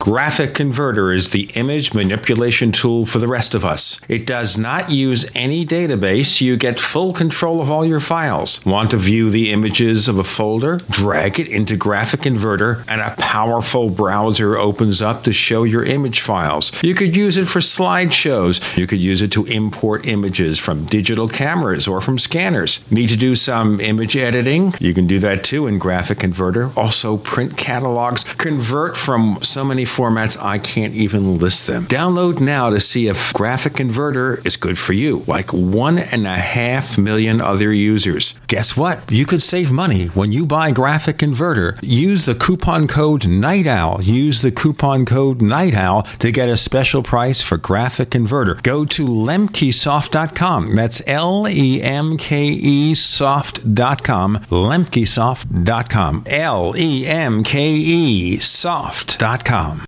The human body is extraordinary.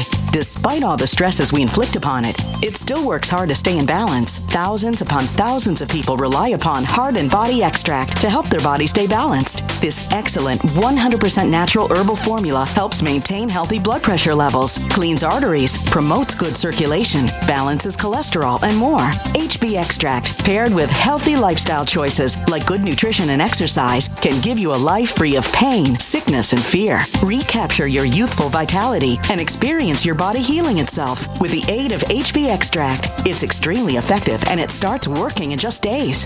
Visit hbextract.com to learn more and to read scores of testimonials from satisfied customers. And we've never increased our price in over 10 years. That makes Heart and Body Extract as great a value now as it was the first day we sold it. A healthy heart is a happy heart. Call 866 295 5305 or go to hbextract.com. What good is a big Berkey water filter? We get that question a lot here at BigBerkeyWaterFilters.com, and in a word, the answer is protection. Protection from water main breaks, E. coli contamination, environmental chemical spills, pesticide runoff, chlorine taste and smell, and all forms of fluoride. Plus, Big Berkey water filters are the original gravity water filter system and most trusted on the market for a reason. Tested by multiple independent NSF EPA certified labs, they are the gold standard in water purification. At only 1.7 cents a gallon, a single set of filters can last for 5 to 10 years. That means big savings. Big Berkey, the one that's powerful enough to purify stagnant pond water. Get a Big Berkey today at bigberkeywaterfilters.com. GCN listeners receive 5% off all ceramic filter systems. Visit our website or call 1 877 99 Berkey. That's 877 99 B E R K E Y. Big Berkey Water Filters for the love of clean water. If you need to say happy birthday, happy anniversary, thank you, or simply I'm thinking of you, proflowers.com is the key. ProFlowers has stunning bouquets, like the best-selling 100 blooms for $19.99. Plus, ProFlowers will include a glass vase for free. Sending someone a wonderful surprise of beautiful flowers sent fresh from the field is easy. Choose the bouquet you like, pick the delivery date, and each order is 100% guaranteed. Plus, all bouquets from ProFlowers are guaranteed to last at least seven full days. Beautiful, fragrant flowers, picked fresh and sent to your loved one for lasting enjoyment. To get this incredible savings and send someone 100 gorgeous blooms with a free vase for $19.99, go to proflowers.com, click the blue microphone in the top right corner, and enter code PLOW. That's proflowers.com. Click the mic and enter code PLOW.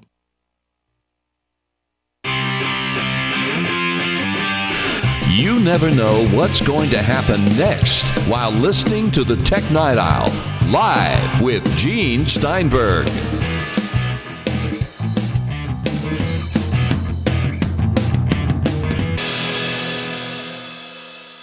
On the Tech Night Owl Live, we have Jeff Gamet from the Mac Observer. Now, in terms of iTunes, on your iDevice, you do have a podcasts application, you have a music app. So they've made efforts to subdivide the capabilities. But on your Mac or PC, the assumption here is it would be confusing. Even worse, it's not just making five new Mac apps, you know, for the movies and for the music and for the podcasts or whatever it's going to be, and the apps. You'd have to do the same on a PC, on Windows. And right now, Apple's already subdivided a little bit. I mean, you've got an iBooks app, you've got an App Store on your Mac, and you've got iTunes, and suddenly you've got not one but three apps.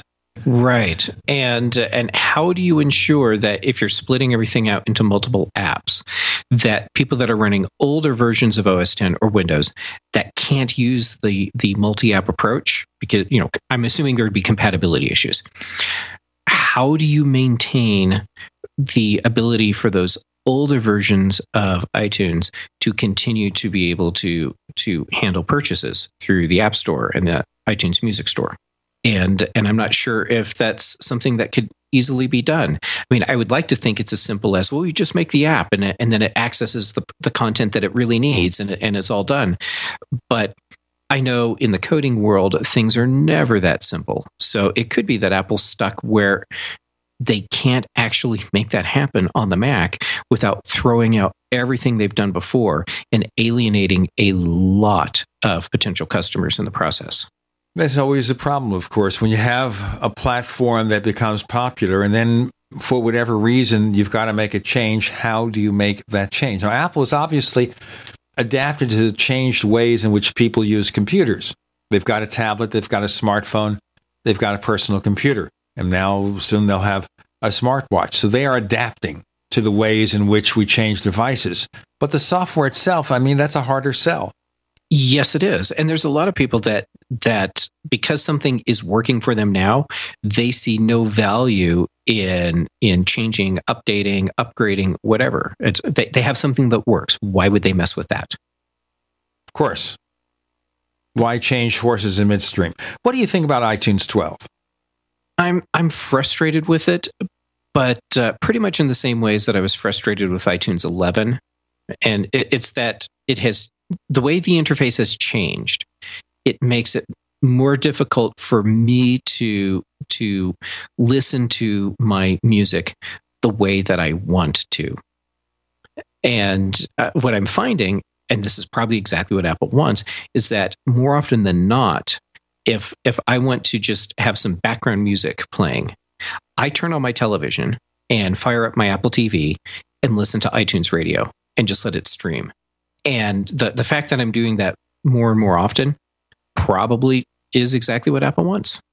They, I, I think that they see streaming music as the the future of music revenue for them now, and they they will be paying less attention over time to making sure that we have a good experience with the content that we've already ripped to our hard drives and want to to listen to straight from our computer.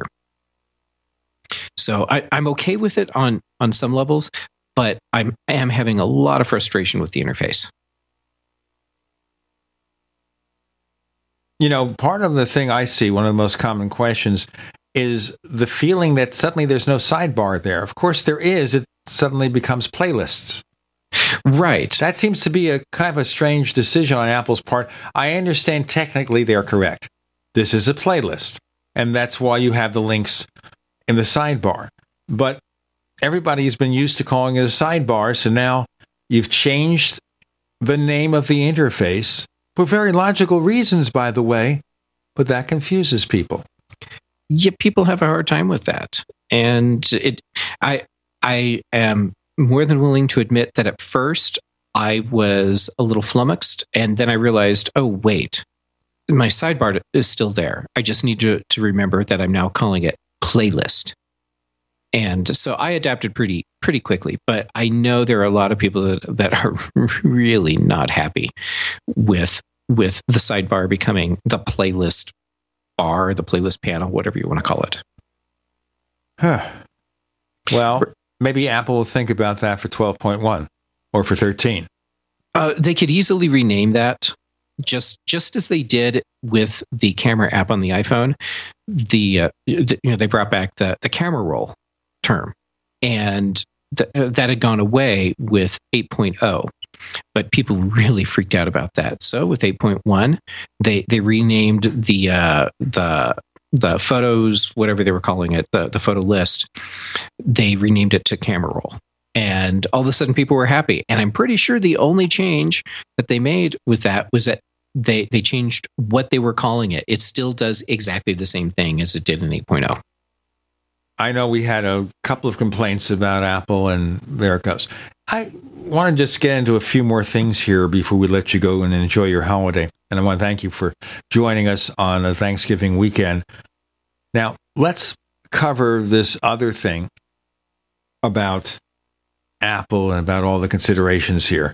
Now, there was a story, I guess, last year or two saying Apple is going to switch to Sapphire on Mm-hmm.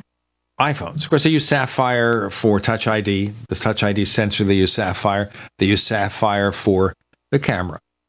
So there are certain values. I guess it becomes less scratch prone. Is that what Sapphire's advantage is?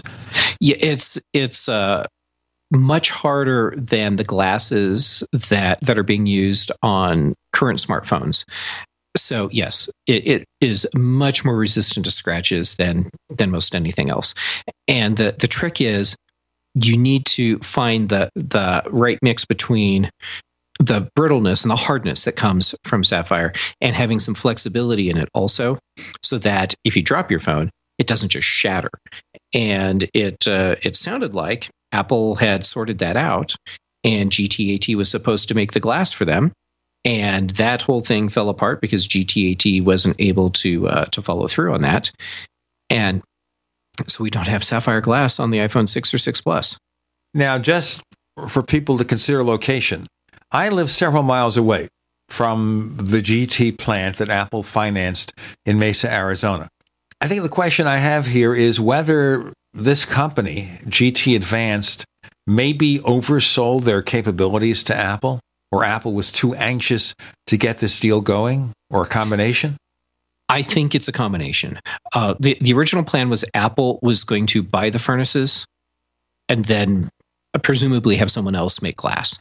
And I have a feeling that GTAT, looking at what was happening with their with their sales in, in their other divisions, because they they were a, a sapphire glass furnace maker. They didn't actually make the glass; they made the furnaces. But they, they also did solar panels and a few other things and the uh, the revenue in these other markets was on a decline not not like they were in dire straits but it was on in a decline And I think someone sat down and ran some numbers and was like, you know, if we made the glass instead of just selling the furnaces to Apple, we could be making a lot of money here. And I think they started just you know pushing that on Apple and Apple was really anxious to make this glass happen and so Apple jumped to the conclusion that these guys already make the furnaces. They know how to do this stuff. Let's go ahead and cut a deal with them and have them make all this glass for us.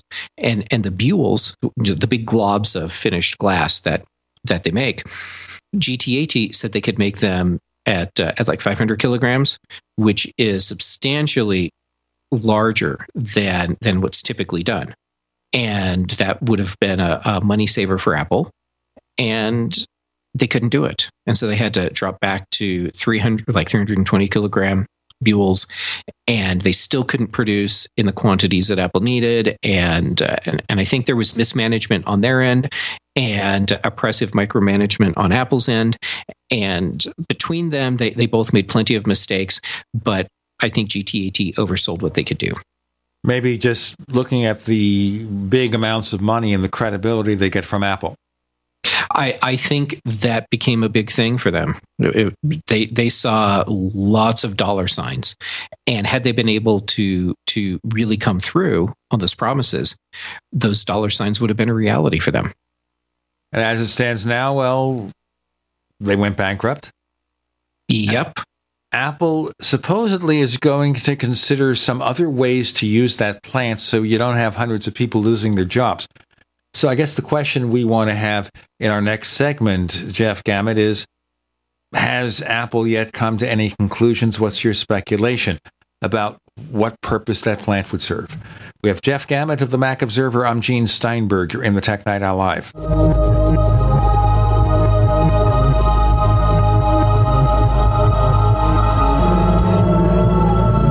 UnseenNow.com, proud sponsor of GCN. Unseen Now's unparalleled encryption tools keep your communications secure. GCN. This holiday season, give the gift that keeps on giving an in home freeze dryer from Harvest Right.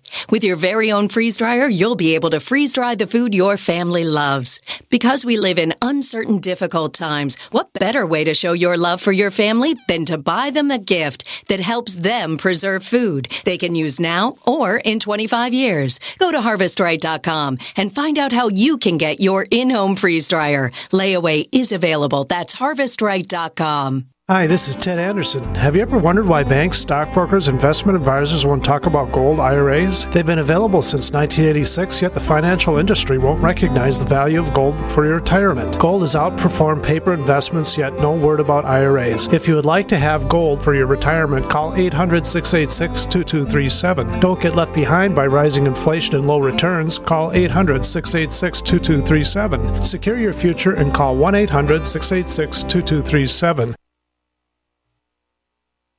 Breakfast, lunch, and dinner.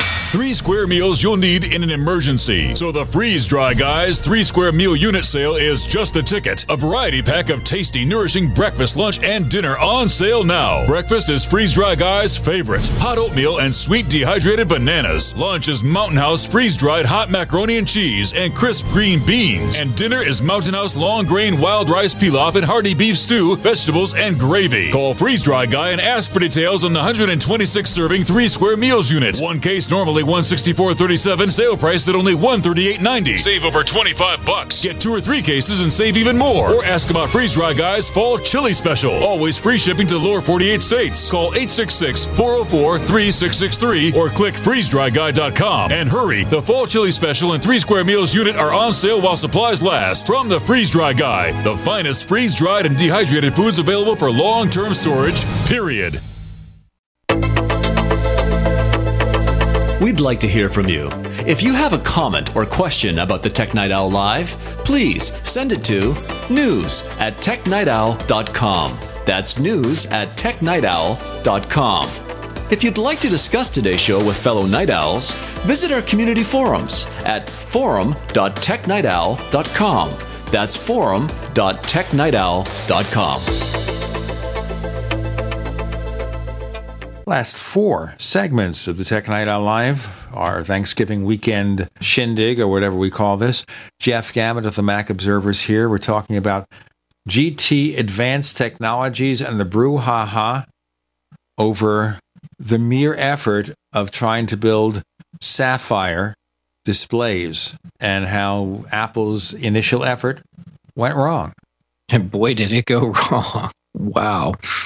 Yeah, so now there's that factory that Apple has said they want to repurpose so that there are still jobs in the Mesa, Arizona area. But they haven't said anything about what their plans are. So I'm curious does Apple plan on repurposing the factory so that it's making something for themselves? Or are they just going to lease it out to someone else to make whatever? And, uh, and it could go either way. What I think would be awesome is if Apple had something that they could do themselves in that factory. And then it's still Apple related jobs in the area, and Apple is taking a very active role in helping the Mesa economy. I think that would be great. I think it's very safe to say it won't be sapphire glass production in that factory. And right now, there are reports coming out of China that Foxconn has uh, signed a deal so that they can build a brand new factory in China that's going to make sapphire glass for Apple. Which tells me that uh, that we'll be seeing iPhones in the next year or so with sapphire glass surfaces on them, and uh, and it also tells me Mesa, Arizona, is not going to be a sapphire manufacturing area anymore. All right. Of course, the company that makes Gorilla Glass, Corning, is trying to claim how their latest technology, Gorilla Glass 4, is in many ways better, better fit for Apple, pointing out that Sapphire is much more expensive to produce. In certain areas, their enhanced glass is actually better. What do you think? Or does anyone even know? It's just a claim. I, I would love to see uh, a prototype iPhone with the Gorilla Glass 4 on it and a prototype iPhone with the Sapphire Glass that Apple wants to use and put them head to head and and see how they both hold up.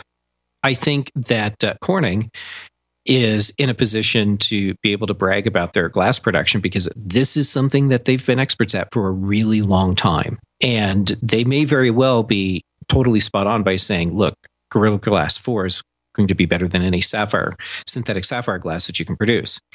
Uh, but then again, there's also incentive for Corning to really push their products because they want to sell this stuff. So even if it's not truly better, of course they're going to say it's better, and they're going to find that the key points that they can they can hit that that back up that statement. Yeah, I think until we we actually see phones with that glass and then see what Apple really has in store, we can't definitively say if the, the Gorilla Glass 4 is going to be better than whatever Sapphire Glass Apple is producing. And I'm assuming whatever Apple wants for Sapphire, it is a special formulation that they have come up with and is not something that we're going to be seeing on other people's smartphones. Well, that's one big thing about Apple. They want to come up with stuff that nobody can produce, then get a million patents on the process and nobody even dares. Sure. And and when you think about it, that that's good business because they have uh, they'll have complete control over something that that is a very powerful differentiator between their products and their competitors. That's how Apple works. But then again, it's unfortunate this thing happened but it also supposedly or allegedly reveals Apple's practices in dealing with suppliers. And conspiracy theories abound, but most of it's about Apple wants to keep all this stuff secret. It's proprietary. You know, other companies have no right to possess that information. And that seems reasonable. And that's that's the Apple way. It doesn't matter what they're working on. They like to keep it secret. All this news about Apple being essentially a bully in the negotiations and, and interactions that they have with their suppliers. The big surprise for me is that people were surprised to learn this. Apple is in the business to to make a profit and they are very good they are very shrewd at managing the uh, the deals that they have with their suppliers and and it has worked out very well for them so far the the deal that Apple swung with GTAT and the terms, I'm sure is really not any different than than terms it has with with the other companies it works with.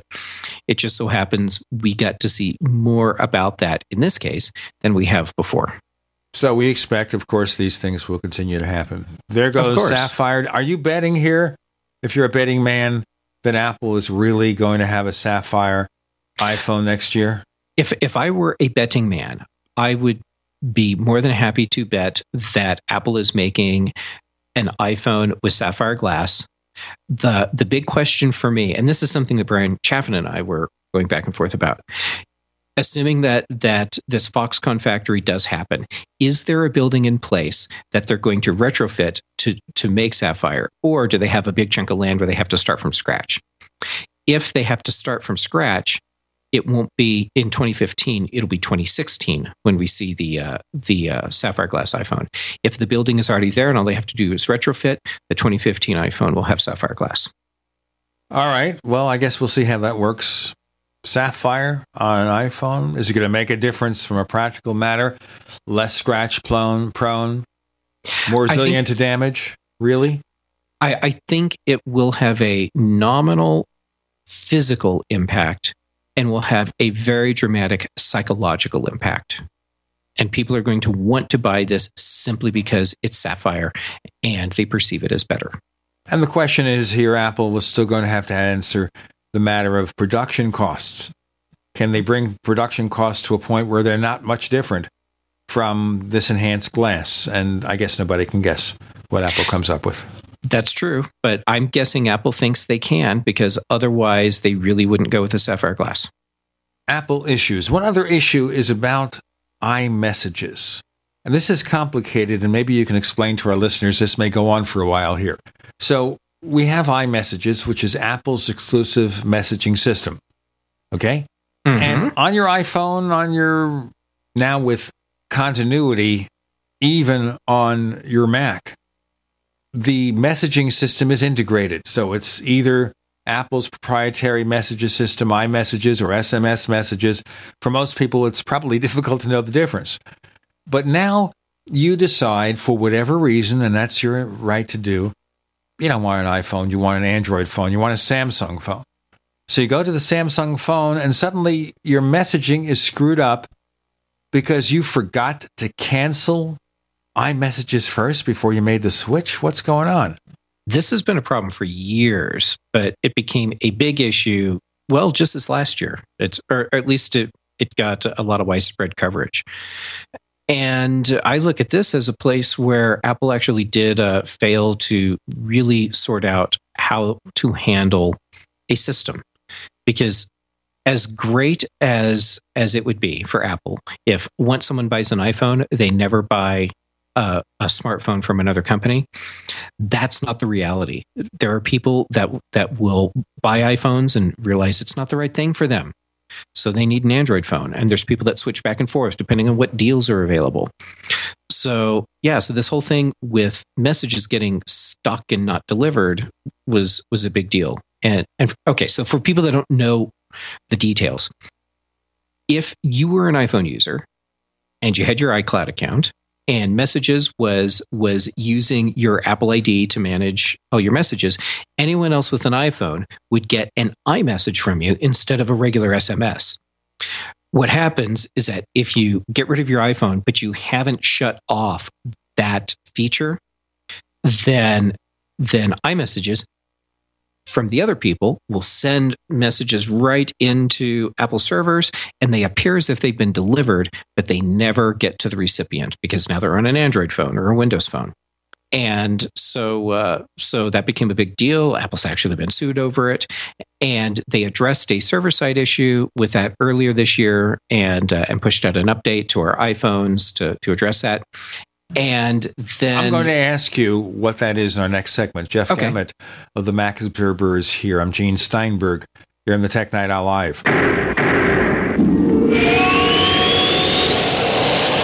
So here's what happened. I was placing an order online. The site went down. It took hours before it returned, but I'd already placed the order with another company. If your site goes down, you could lose business. And if you have a business or personal site, you'll want to know it's easy to run and it will stay online. At iWeb, your site is hosted on one of the most reliable networks in the world. Talk to a sales rep at iWeb.com. Use the promo code TechNightOwl for a special discount. First came Attack of the Rockoids, and it was a critically acclaimed success. And now there's The Coming of the Protectors. A former military intelligence man is contacted by a space woman in a dream, a dream that turns out to be a nightmare because evil forces on her distant planet are planning to conquer the Earth. This is gripping science fiction of the classic kind. Attack of the Rockoids and The Coming of the Protectors. Find out more at rockoids.com. That's rockoids, R O C K O I D S.com. Have you ever felt like the United States government knows way too much about your financial affairs? I continue to hear stories about property seizures, frozen bank accounts, confiscation of stocks and bonds. It makes me wonder if the U.S. citizen will ever again have the right to life, liberty, and the pursuit of happiness. Unfortunately, with the Drug and Money Laundering Act, the IRS Revenue Ruling 6045 of 1984, and the Trading with the Enemy Act and Franklin D. Roosevelt's Executive Order of 1933, some precious metal holdings are subject to government intervention. For this reason, Midas Resources has prepared a report explaining the boundaries of trading precious metals privately. Whether if you have any intention of trading with Midas Resources or not, I have instructed my representatives to give this report out free. Call for your free copy at 1 800 686 2237. When investing, always proceed with caution. Again, call 1 800 686 2237. Exercise your legal right to trade metals privately. 1 800 686 2237. What good is a big Berkey water filter? We get that question a lot here at BigBerkeyWaterFilters.com, and in a word, the answer is protection. Protection from water main breaks, E. coli contamination, environmental chemical spills, pesticide runoff, chlorine taste and smell, and all forms of fluoride. Plus, Big Berkey water filters are the original gravity water filter system and most trusted on the market for a reason. Tested by multiple independent NSF EPA certified labs, they are the gold standard in water purification. At only 1.7 cents a gallon, a single set of filters can last for 5 to 10 years. That means big savings. Big Berkey, the one that's powerful enough to purify stagnant pond water. Get a Big Berkey today at bigberkeywaterfilters.com. GCN listeners receive 5% off all ceramic filter systems. Visit our website or call 1 877 99 Berkey. That's 877 99 B E R K E Y. Big Berkey Water Filters for the love of clean water. On Facebook, on the news, and in conversations with friends, we're bombarded every day with advice on how to be healthier, from gluten free and non GMO diets to how much exercise and sleep the body needs. But how much have you heard about alkalizing the body? AlkaVision Plasma pH drops are a holistic and natural way to get your body's pH levels back in balance. Just a few drops in water will help your body rid itself of harmful waste, and even the healthiest of diets can be complemented with your daily use of AlkaVision Plasma pH drops. Who isn't looking for more vibrance, vigor, and energy? Now buy two bottles of AlkaVision Plasma pH drops and get $10 off your order. Visit alkavision.com or call 800 518 7615. AlkaVision Plasma pH drops are packed with a powerful combination of the most alkaline minerals and compounds. Open the door to greater health, vitality, and zest for life. Alkalize your body, supercharge your health. Call 800 518 7615 or head to alkavision.com. What are you listening to? The Tech Night Owl Live with Gene Steinberg. What's going to happen next? You never know.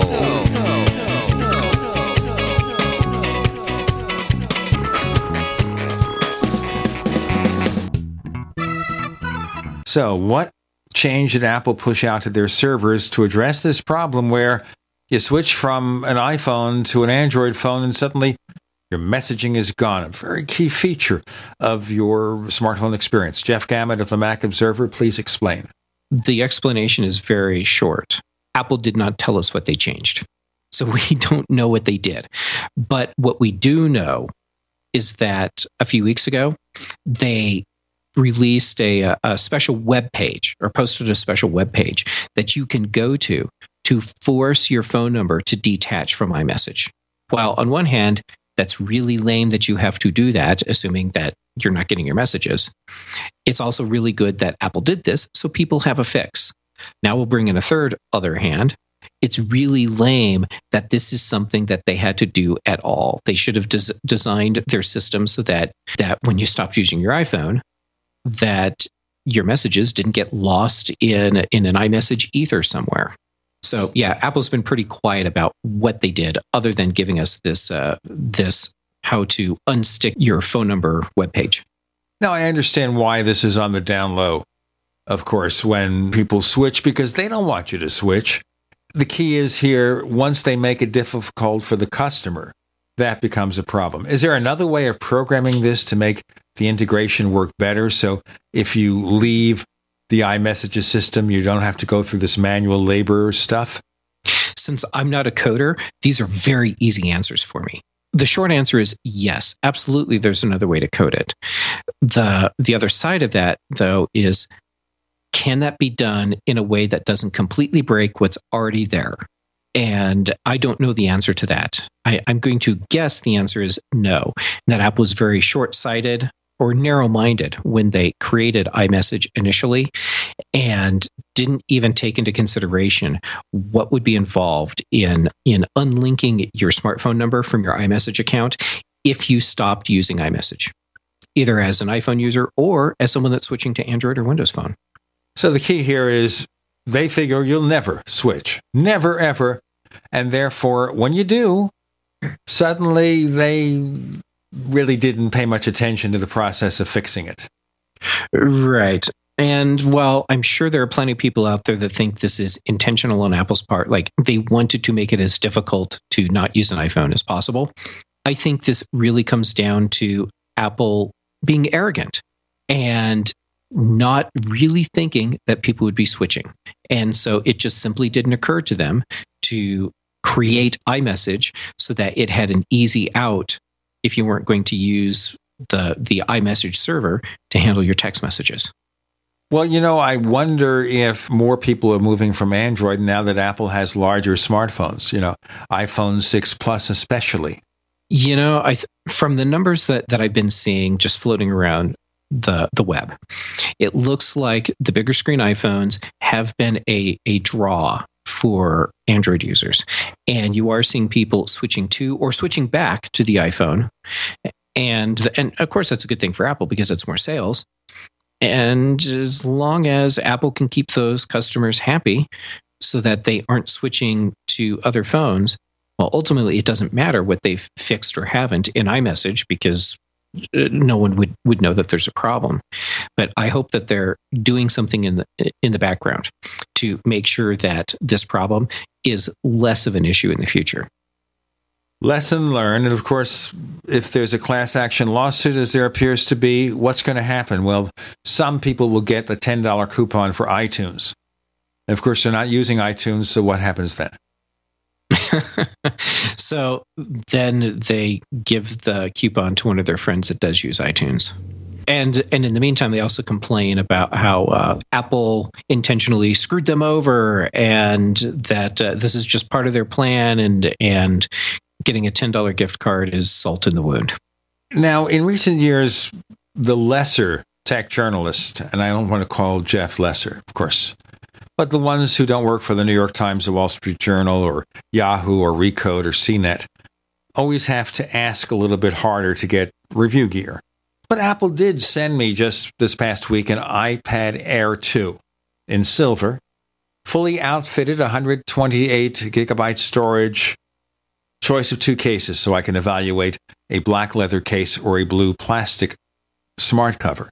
Mm-hmm. Now, the first observation I'll make before we talk about the iPad Air 2 is the fact that I don't like the smart cover because it always seems flimsy because of the magnetic strips that attach it. But with the full cover, you just insert it into that position and you cover it up, and that's better. I think that's a better way, a more secure way. What do you think? I I like that the new cover is more secure. However, the old magnetic style that we had on the iPad 2 and iPad 3, well, and I guess on the iPad 4 as well, those magnets were pretty strong. And and I really loved the dark blue leather smart cover from those days. So that that's something I, I, I really miss now. But uh, but I do like how the new style where where you actually stick the, the iPad completely in the case. I like how that's secure. I, I like that a lot. Now, my it, wife is the iPad user here. So she was using a third generation iPad, and I said, okay, give this your hands on. What do you think? Of course, the one thing she likes is the fact that it's so much lighter. And remember, we're talking about an original iPad, the third generation, and now we have iPad Air 2, which is kind of like the sixth generation, right? Let's see. We have the three, the four, the iPad Air, the iPad Air 2, sixth generation. And it's maybe half the weight of the original one. So that to her is a revelation already. Sure. And yeah, and if you're coming from a, from an older iPad to an iPad Air 2, I mean th- this is a huge change. If going from an iPad Air to an iPad Air 2, well, I I haven't made that switch, but I have played with an iPad Air 2, and I was surprised at just how much thinner it does feel. But for a lot of people, that's that's not going to be that big of a deal. But uh, I, I, I can imagine for anyone that's coming from from a four or earlier, it's it's like a radical change to the iPad line for them. I think that's as much as they could have done in a single year, and they know the people who will buy it will be either be new customers to iPad or upgraders from a one, two, three, and four. So therefore, the people who own iPad Airs, they don't expect them to upgrade every year. No, I, I think when Apple first introduced the iPad, they were hoping that they could get a, a purchase cycle where people would upgrade every year. And the reality is, that's not what's happening for most people and apple gets that now. So i think that they are looking at how they can can change each version of the ipad each year so that it's compelling for the people that that are like two generations back. And for the people that are in the current generation then you know if there's someone that wants to upgrade every year they get something cool and new with that but it's not as critical a thing for for someone to upgrade every single year Jeff Gamet of the Mac Observer is joining us for a couple of more segments. I'm Gene Steinberg. You're in the Tech Night Owl Live.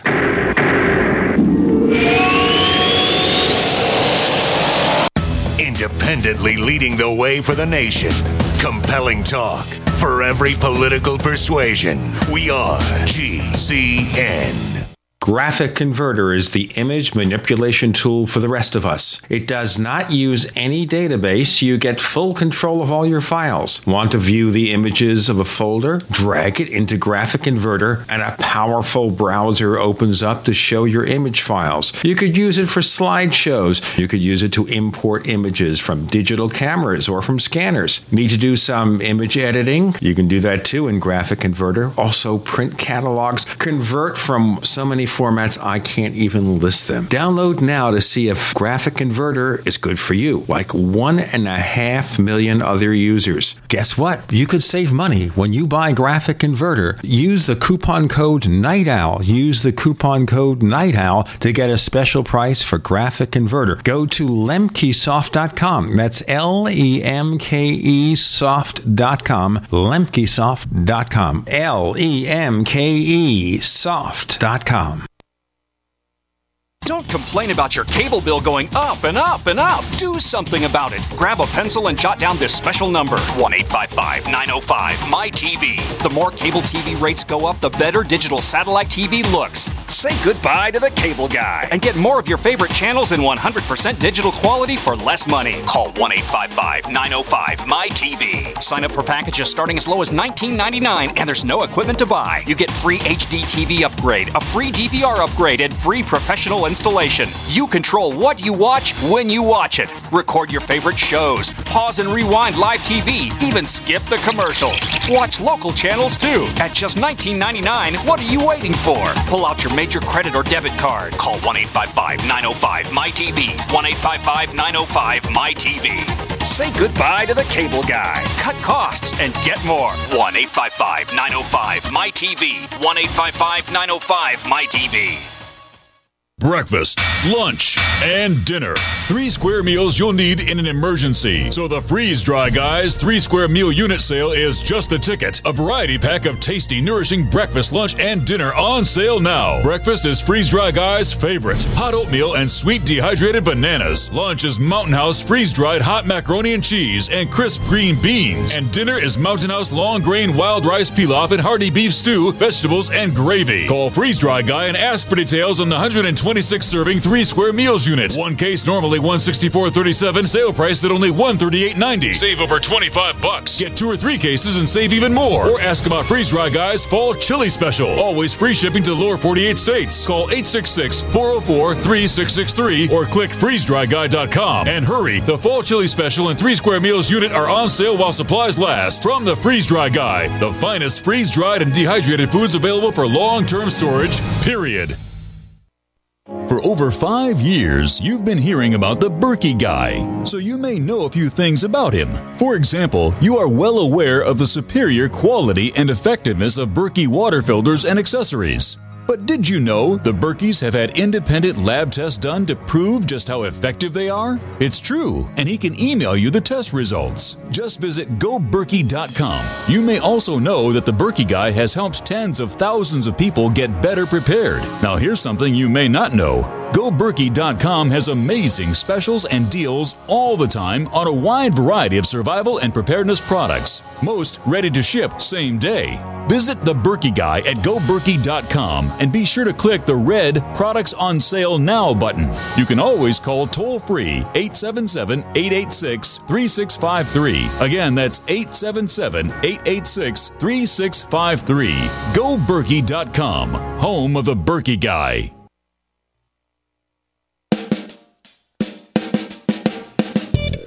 You're listening to the Tech Night Owl Live with Gene Steinberg. You never know what's going to happen next.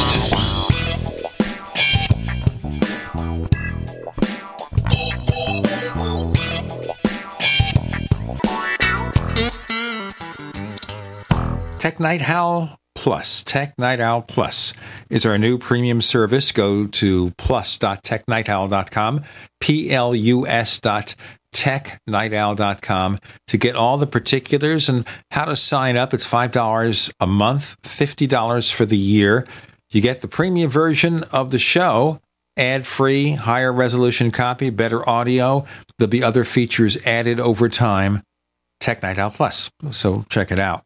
This is not an ad. This is just an announcement as to what we have. We've added changes, by the way. We're still looking for ways to send out RSS feeds because it's a premium service. How does that work with iTunes? Maybe some of the people over at Mac Observer can advise me on this. The other thing we're looking into is how to add more features and make it easier to add the premium version of the show to your iTunes library. We've already added an integrated player window. That's a new feature. So we'll continue looking. Jeff, do you have any ideas how we deal with something like that? A premium podcast? First off, I think it's totally awesome that you're doing the premium podcast thing. That really is great. So, so congratulations.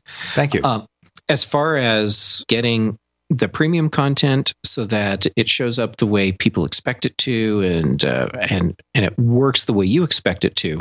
I have been lucky in that I have not had to to address that directly myself.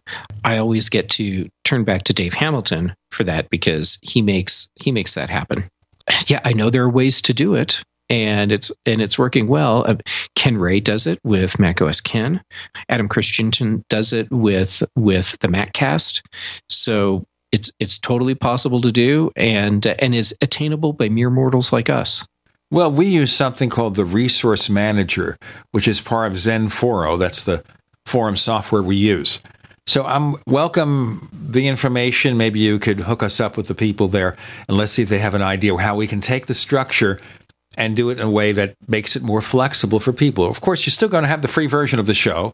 It's still going to have the normal complement of advertising as you expect with commercial radio, still available from iTunes, uh, Stitcher, TuneIn, GCN Live Network at GCNlive.com.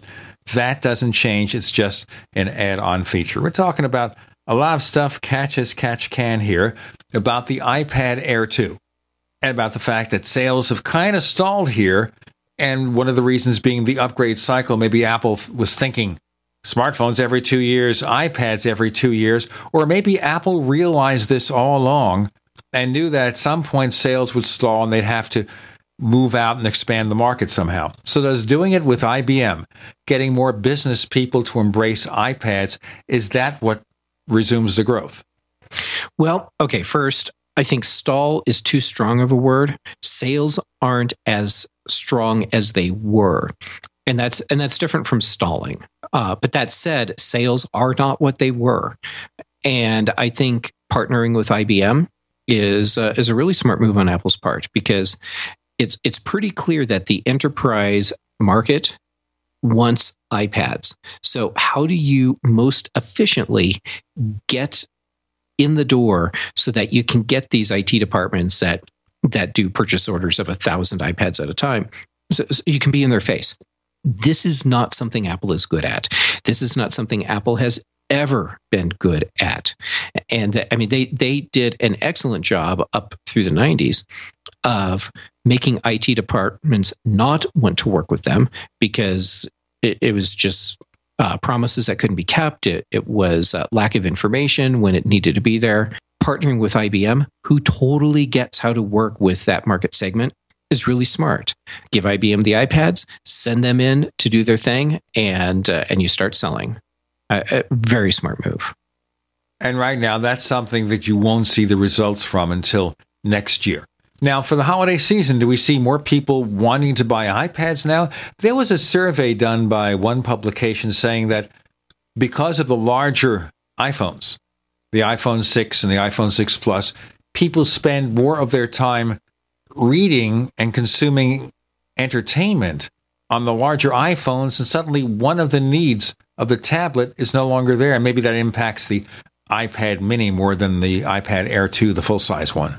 I, I would think that impacts the iPad mini more than the iPad Air 2. I'm totally with you on that. And with the bigger screens, sure, for a lot of people, the iPhone suddenly becomes a device that that totally meets their needs for the way they want to consume media. And for those people, great. The way I see it for the average consumer, if if it's all about screen sizes, yeah, then maybe the iPhone 6 Plus is a device that they would want because now they have something that's approaching tablet size for watching videos, but is still small enough that it can fit into many people's pockets. So they still have their phone. They've bought one device instead of two. For a lot of other people, though, it's about how you use the devices. So, so for me, I bought an iPhone 6 and the 6 Plus was a completely inappropriate device. I also have an iPad mini, first generation, and an iPad Air. And I use all of those portable devices in different ways. They, they, they all have different purposes for me. And I'm okay with that. But if I was in a position where I needed to combine all of that as, as much as I could, then I'd probably look at the iPhone 6. I think there's a lot of people that are doing that. Well, I think also here with Apple, people don't understand that a sale is a sale. So if Apple sells you an iPhone instead of an iPad mini or encourages you to do that kind of update, it's still a sale. I mean, Apple is still selling the very cheapest first generation iPad mini for 249 for those who care about prices. But the other issue here, and this is something I read at a rival site, don't know if you've heard about this, Daniel Eran Dilger is pointing out how it's been revealed that a lot of the cheap tablets, Android tablets, have severe security problems. Yeah, how about that? Yeah, and uh, and, and this this is a big issue because a lot of people when they're shopping for a tablet or a smartphone, they're not people like us that are on the inside and in the whole tech world and so we know about these things like these security issues so you have people that that that are thinking well geez i can spend $500 on an ipad or i can spend $60 on this android tablet at uh, at the at the local electronics store and they're both tablets, so they must be the same thing. I'll just spend the $60 and save all this money. And now they have uh, an inferior product hardware wise and performance wise and it's uh, it's probably running an old version of Android that hasn't been patched, and you have all these security issues that that go along with the way they design the product. This is really bad, and this is going to burn a lot of a lot of consumers that aren't in a position to know any better. And the thing to realize if they buy a tablet, it kind of sort of looks like an iPad, and they use it and it's not very good. Now, they're not going to say, you know what, I should have bought an iPad. They will very likely say, in many cases, I'm not going to buy a tablet anymore because they're not very good. They're junk. They don't see yep. the perception of Apple has all these tablet optimized apps, but Android still doesn't. Yep. Yeah, that's absolutely right. There there will be a handful of people that will realize that their purchase decision was not appropriate for them and they should have bought an iPad. And then they do. But I think there will be more people and have been more people that buy uh, a really cheap Android tablet and it turns out to be junk. And so they equate that as all tablets are junk. I will never buy another tablet again. And then that becomes a lost iPad sale. It's not the same thing as a smartphone. I need a smartphone. If I buy an Android smartphone that doesn't work, well, I guess I will buy the iPhone next time. They see that as a recurring purchase, not a one time thing, a recurring purchase. They know they're going to buy another smartphone a year or two years hence. And so they could move from one model to the next. It's not a big deal. Having no smartphone is a big deal, but the tablet is still not indispensable. That's the issue, too. How does Apple make that indispensable? And thus, people will be inclined to move to Apple if their Android experiences aren't so good. Jeff Gamet of the Mac Observer is joining us. I'm Gene Steinberger in the Tech Night Owl Live. The nation's largest independently owned and operated talk radio network, the Genesis Communications Network, GCN. Neighbors, are you tired of dealing with a slow web hosting provider? Well, check out A2 Hosting and their screaming fast Swift server platform. They even have SSDs that load pages 300% faster than the competition. Ready to give your site a speed boost? Well, tell you what, neighbors, head on over to a2hosting.com. That's A2, that's number two, a2hosting.com. Check out their Prime hosting account. And get this, neighbors, they're even giving you an exclusive 25% off discount for all our listeners. 25%. And remember, their Guru Crew support team is standing by 24 7, 365 days a year to answer any of your questions. Now, to get the discount, use the coupon code GENE when you check out. Don't complain about your cable bill going up and up and up. Do something about it. Grab a pencil and jot down this special number 1 855 905 MyTV. The more cable TV rates go up, the better digital satellite TV looks. Say goodbye to the cable guy and get more of your favorite channels in 100% digital quality for less money. Call 1 855 905 MyTV. Sign up for packages starting as low as $19.99 and there's no equipment to buy. You get free HD TV upgrade, a free DVR upgrade, and free professional installation. You control what you watch when you watch it. Record your favorite shows, pause and rewind live TV, even skip the commercials. Watch local channels too. At just $19.99, what are you waiting for? Pull out your major credit or debit card. Call 1 855 905 MyTV. 1 855 905 MyTV. Say goodbye to the cable guy. Cut costs and get more. 1 855 905 MyTV. 1 855 905 MyTV. This alert just came in. This special announcement is for business owners and leaders of organizations who've been waiting for the right time to build.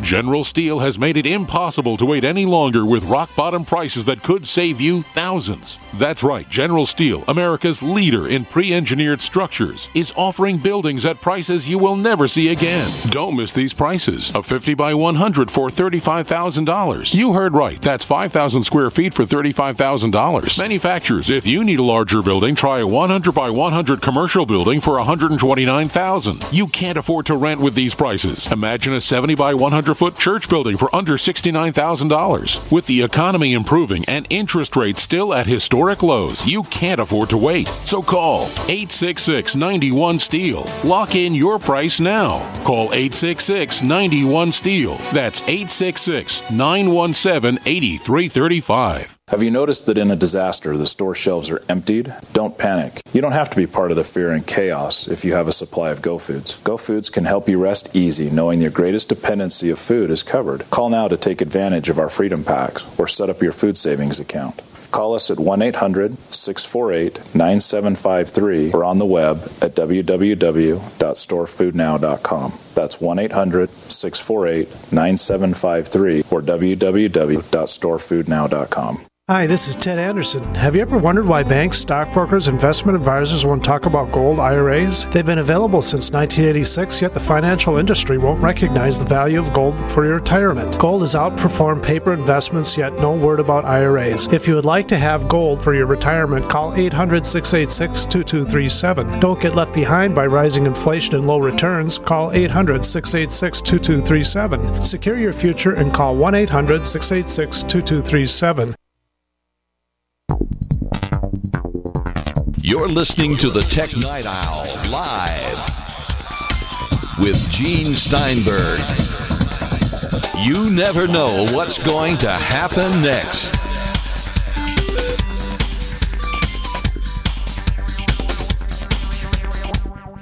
Jeff Gamet of the Mac Observer. We're talking here about the iPad Air 2, about the flat sales of iPads, about the reaction to tablets, and whether Apple can do more to make the iPad seem indispensable in such a way that if people buy brand X, next time they will want to buy a new one, not just give up on the platform or on the particular type of product. I think that getting to the point where people look at the iPad as an indispensable device, like well, like their smartphone today, that's actually a matter of time.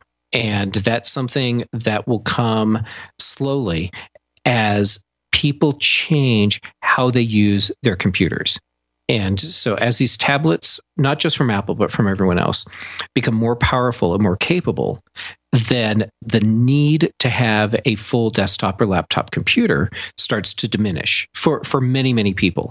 Once we hit the tipping point where our tablets can do so much that the average user really doesn't need to have anything more, then it becomes an indispensable device. And, and then we'll see people looking at iPads as an alternative when they buy a crappy Android tablet that doesn't work, as opposed to just looking at this as a reason to exit the market.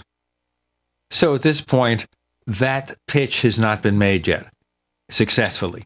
Not to, I don't think to the average consumer. No. Although there are some market segments where iPads are becoming the first computer for someone. And a, a, perfect example will be my mom. So my my dad, he has his iMac, and uh, and he's he's always been happy with the Macs that he that he buys. Mom never gets to use the computer, and so she was lamenting the fact that she didn't have her own thing, but she really didn't want want to have an iMac. So after she had a, a stroke, we decided let's buy mom an iPad. She now has her own computer.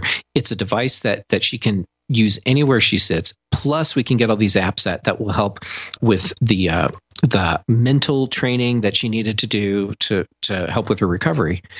And that's been her only computer and she is quite happy have it's actually an ipad mini. That that's her computer. And uh, dad doesn't get to touch it. She's doing her email and uh, and her text messaging there and looking at the photos of you know everyone that she wants to see. And it's a great thing. And actually led to mom and dad both deciding they should get iphone 5cs so now, now, my parents are in the smartphone world. Mom has her only computer, which is an iPad. And I think this is something that Apple was anticipating. And so they've evolved their mobile devices so that they already can work as fully standalone products. You don't need to have a computer to go with them.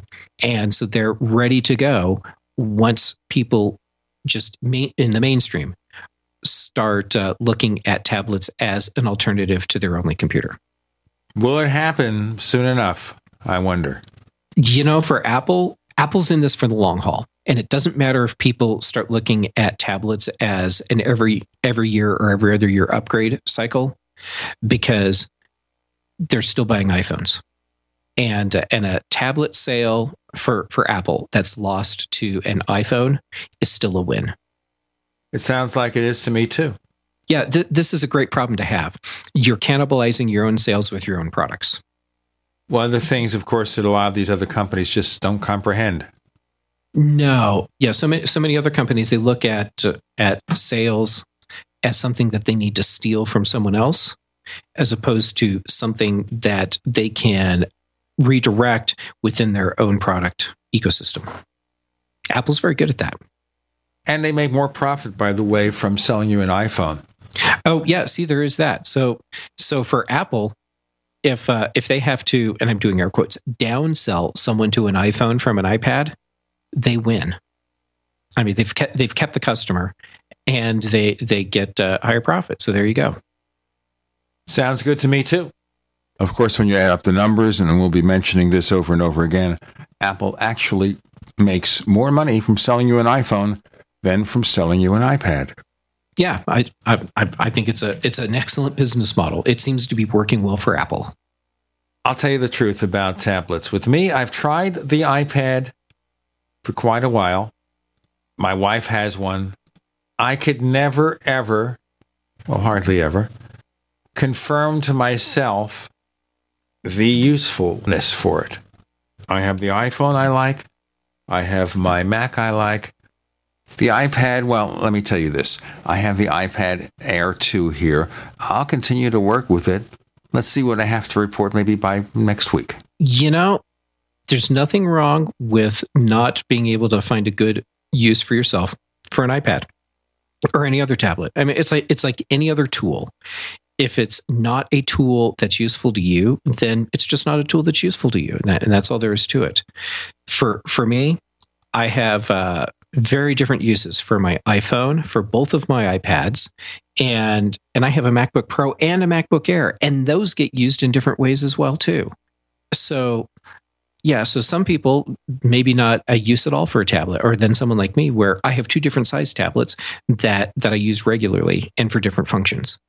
And that's okay. A lot of times I can actually go out with my iPad Air as my only computer for for like a weekend and do everything that I need to do. As, as soon as I can run uh, something as efficiently as Photoshop on my Mac on my iPad, then I can actually start using my tablet for uh, for like week long trips. But in, until then, those longer trips, it'll still be a computer going along with me. But I totally get why you you might be in a position where a tablet just doesn't do anything for you. I mean, if there's if there's no valid use for you for the device, then it's not worth spending the money on. Well, I'll keep trying though. I'm going to try to get a keyboard for the iPad and see if that works. Have you worked with keyboards at all? I have. And for a lot of, I know a lot of people that have found that having a keyboard makes their iPad substantially more useful as as a production device for them. I found that I can type really well with the on-screen keyboard and yes, I know I'm an anomaly. So I I don't use an external keyboard, but uh, for a lot of people that makes all the difference in the world. And suddenly they have a device that they can travel around with that replaces their computer. And I think for the future it will be. And for some people, I know it's the only computer. My wife never liked my Mac, but she's been using an iPad and loves it. So I gave her the chance to experiment with our test iPad Air 2 to see if she likes it. And you know, you never know. Maybe it's sometime in the future after we have to deal with returning this to Apple because they'll want it back. She'll consider whether to buy one or not. So we'll sure. see. And my sister in law might also get one. That's really cool. I, I, for for people where it's the right device, I think it's an excellent purchase. An iPad, a replacement for your Mac or PC? Good question. Jeff Gamet, please tell our listeners where we can find more of the things you do. Well, sure. And and first, thanks for having me on because I, I always enjoy uh, being on your show. So thank you. You can find me at macobserver.com along with a, a lot of other excellent writers. You can find me on the new podcast we started earlier this year, TMO's Daily Observations, also Apple Context Machine and the iOS show. And uh, on Twitter, I'm Jay Gamet. I also have my own blog, Fresh Brewed Tales, where I write about the the crazy things I see people do in coffee shops. That sounds crazy. That sounds crazy. It pretty much is. That's, of course, we are crazy. That's how we get in this business. Let me tell the listeners if you want to learn more about our premium package, go to plus.technightowl.com, P-L-U-S.technightowl.com. $5 a month, $50 a year. You get the ad-free version of the show in higher resolution and other benefits coming, plus.theparacast.com. Also, check us out on Twitter. We're known as Tech Night Owl. We are Tech Night Owl on Twitter. And we have another radio show about UFOs and things that go bump in the night called the Paracast. And this week we'll be talking with a former naval optical specialist about a book called The FBI CIA UFO Connection. That's Dr. Bruce Maccabee on Paracast.com. Paracast.com. Check it out. Check it out. Jeff Gamet, thanks for joining us on the Tech Night Owl Live. And thank you for having me. It's always fun.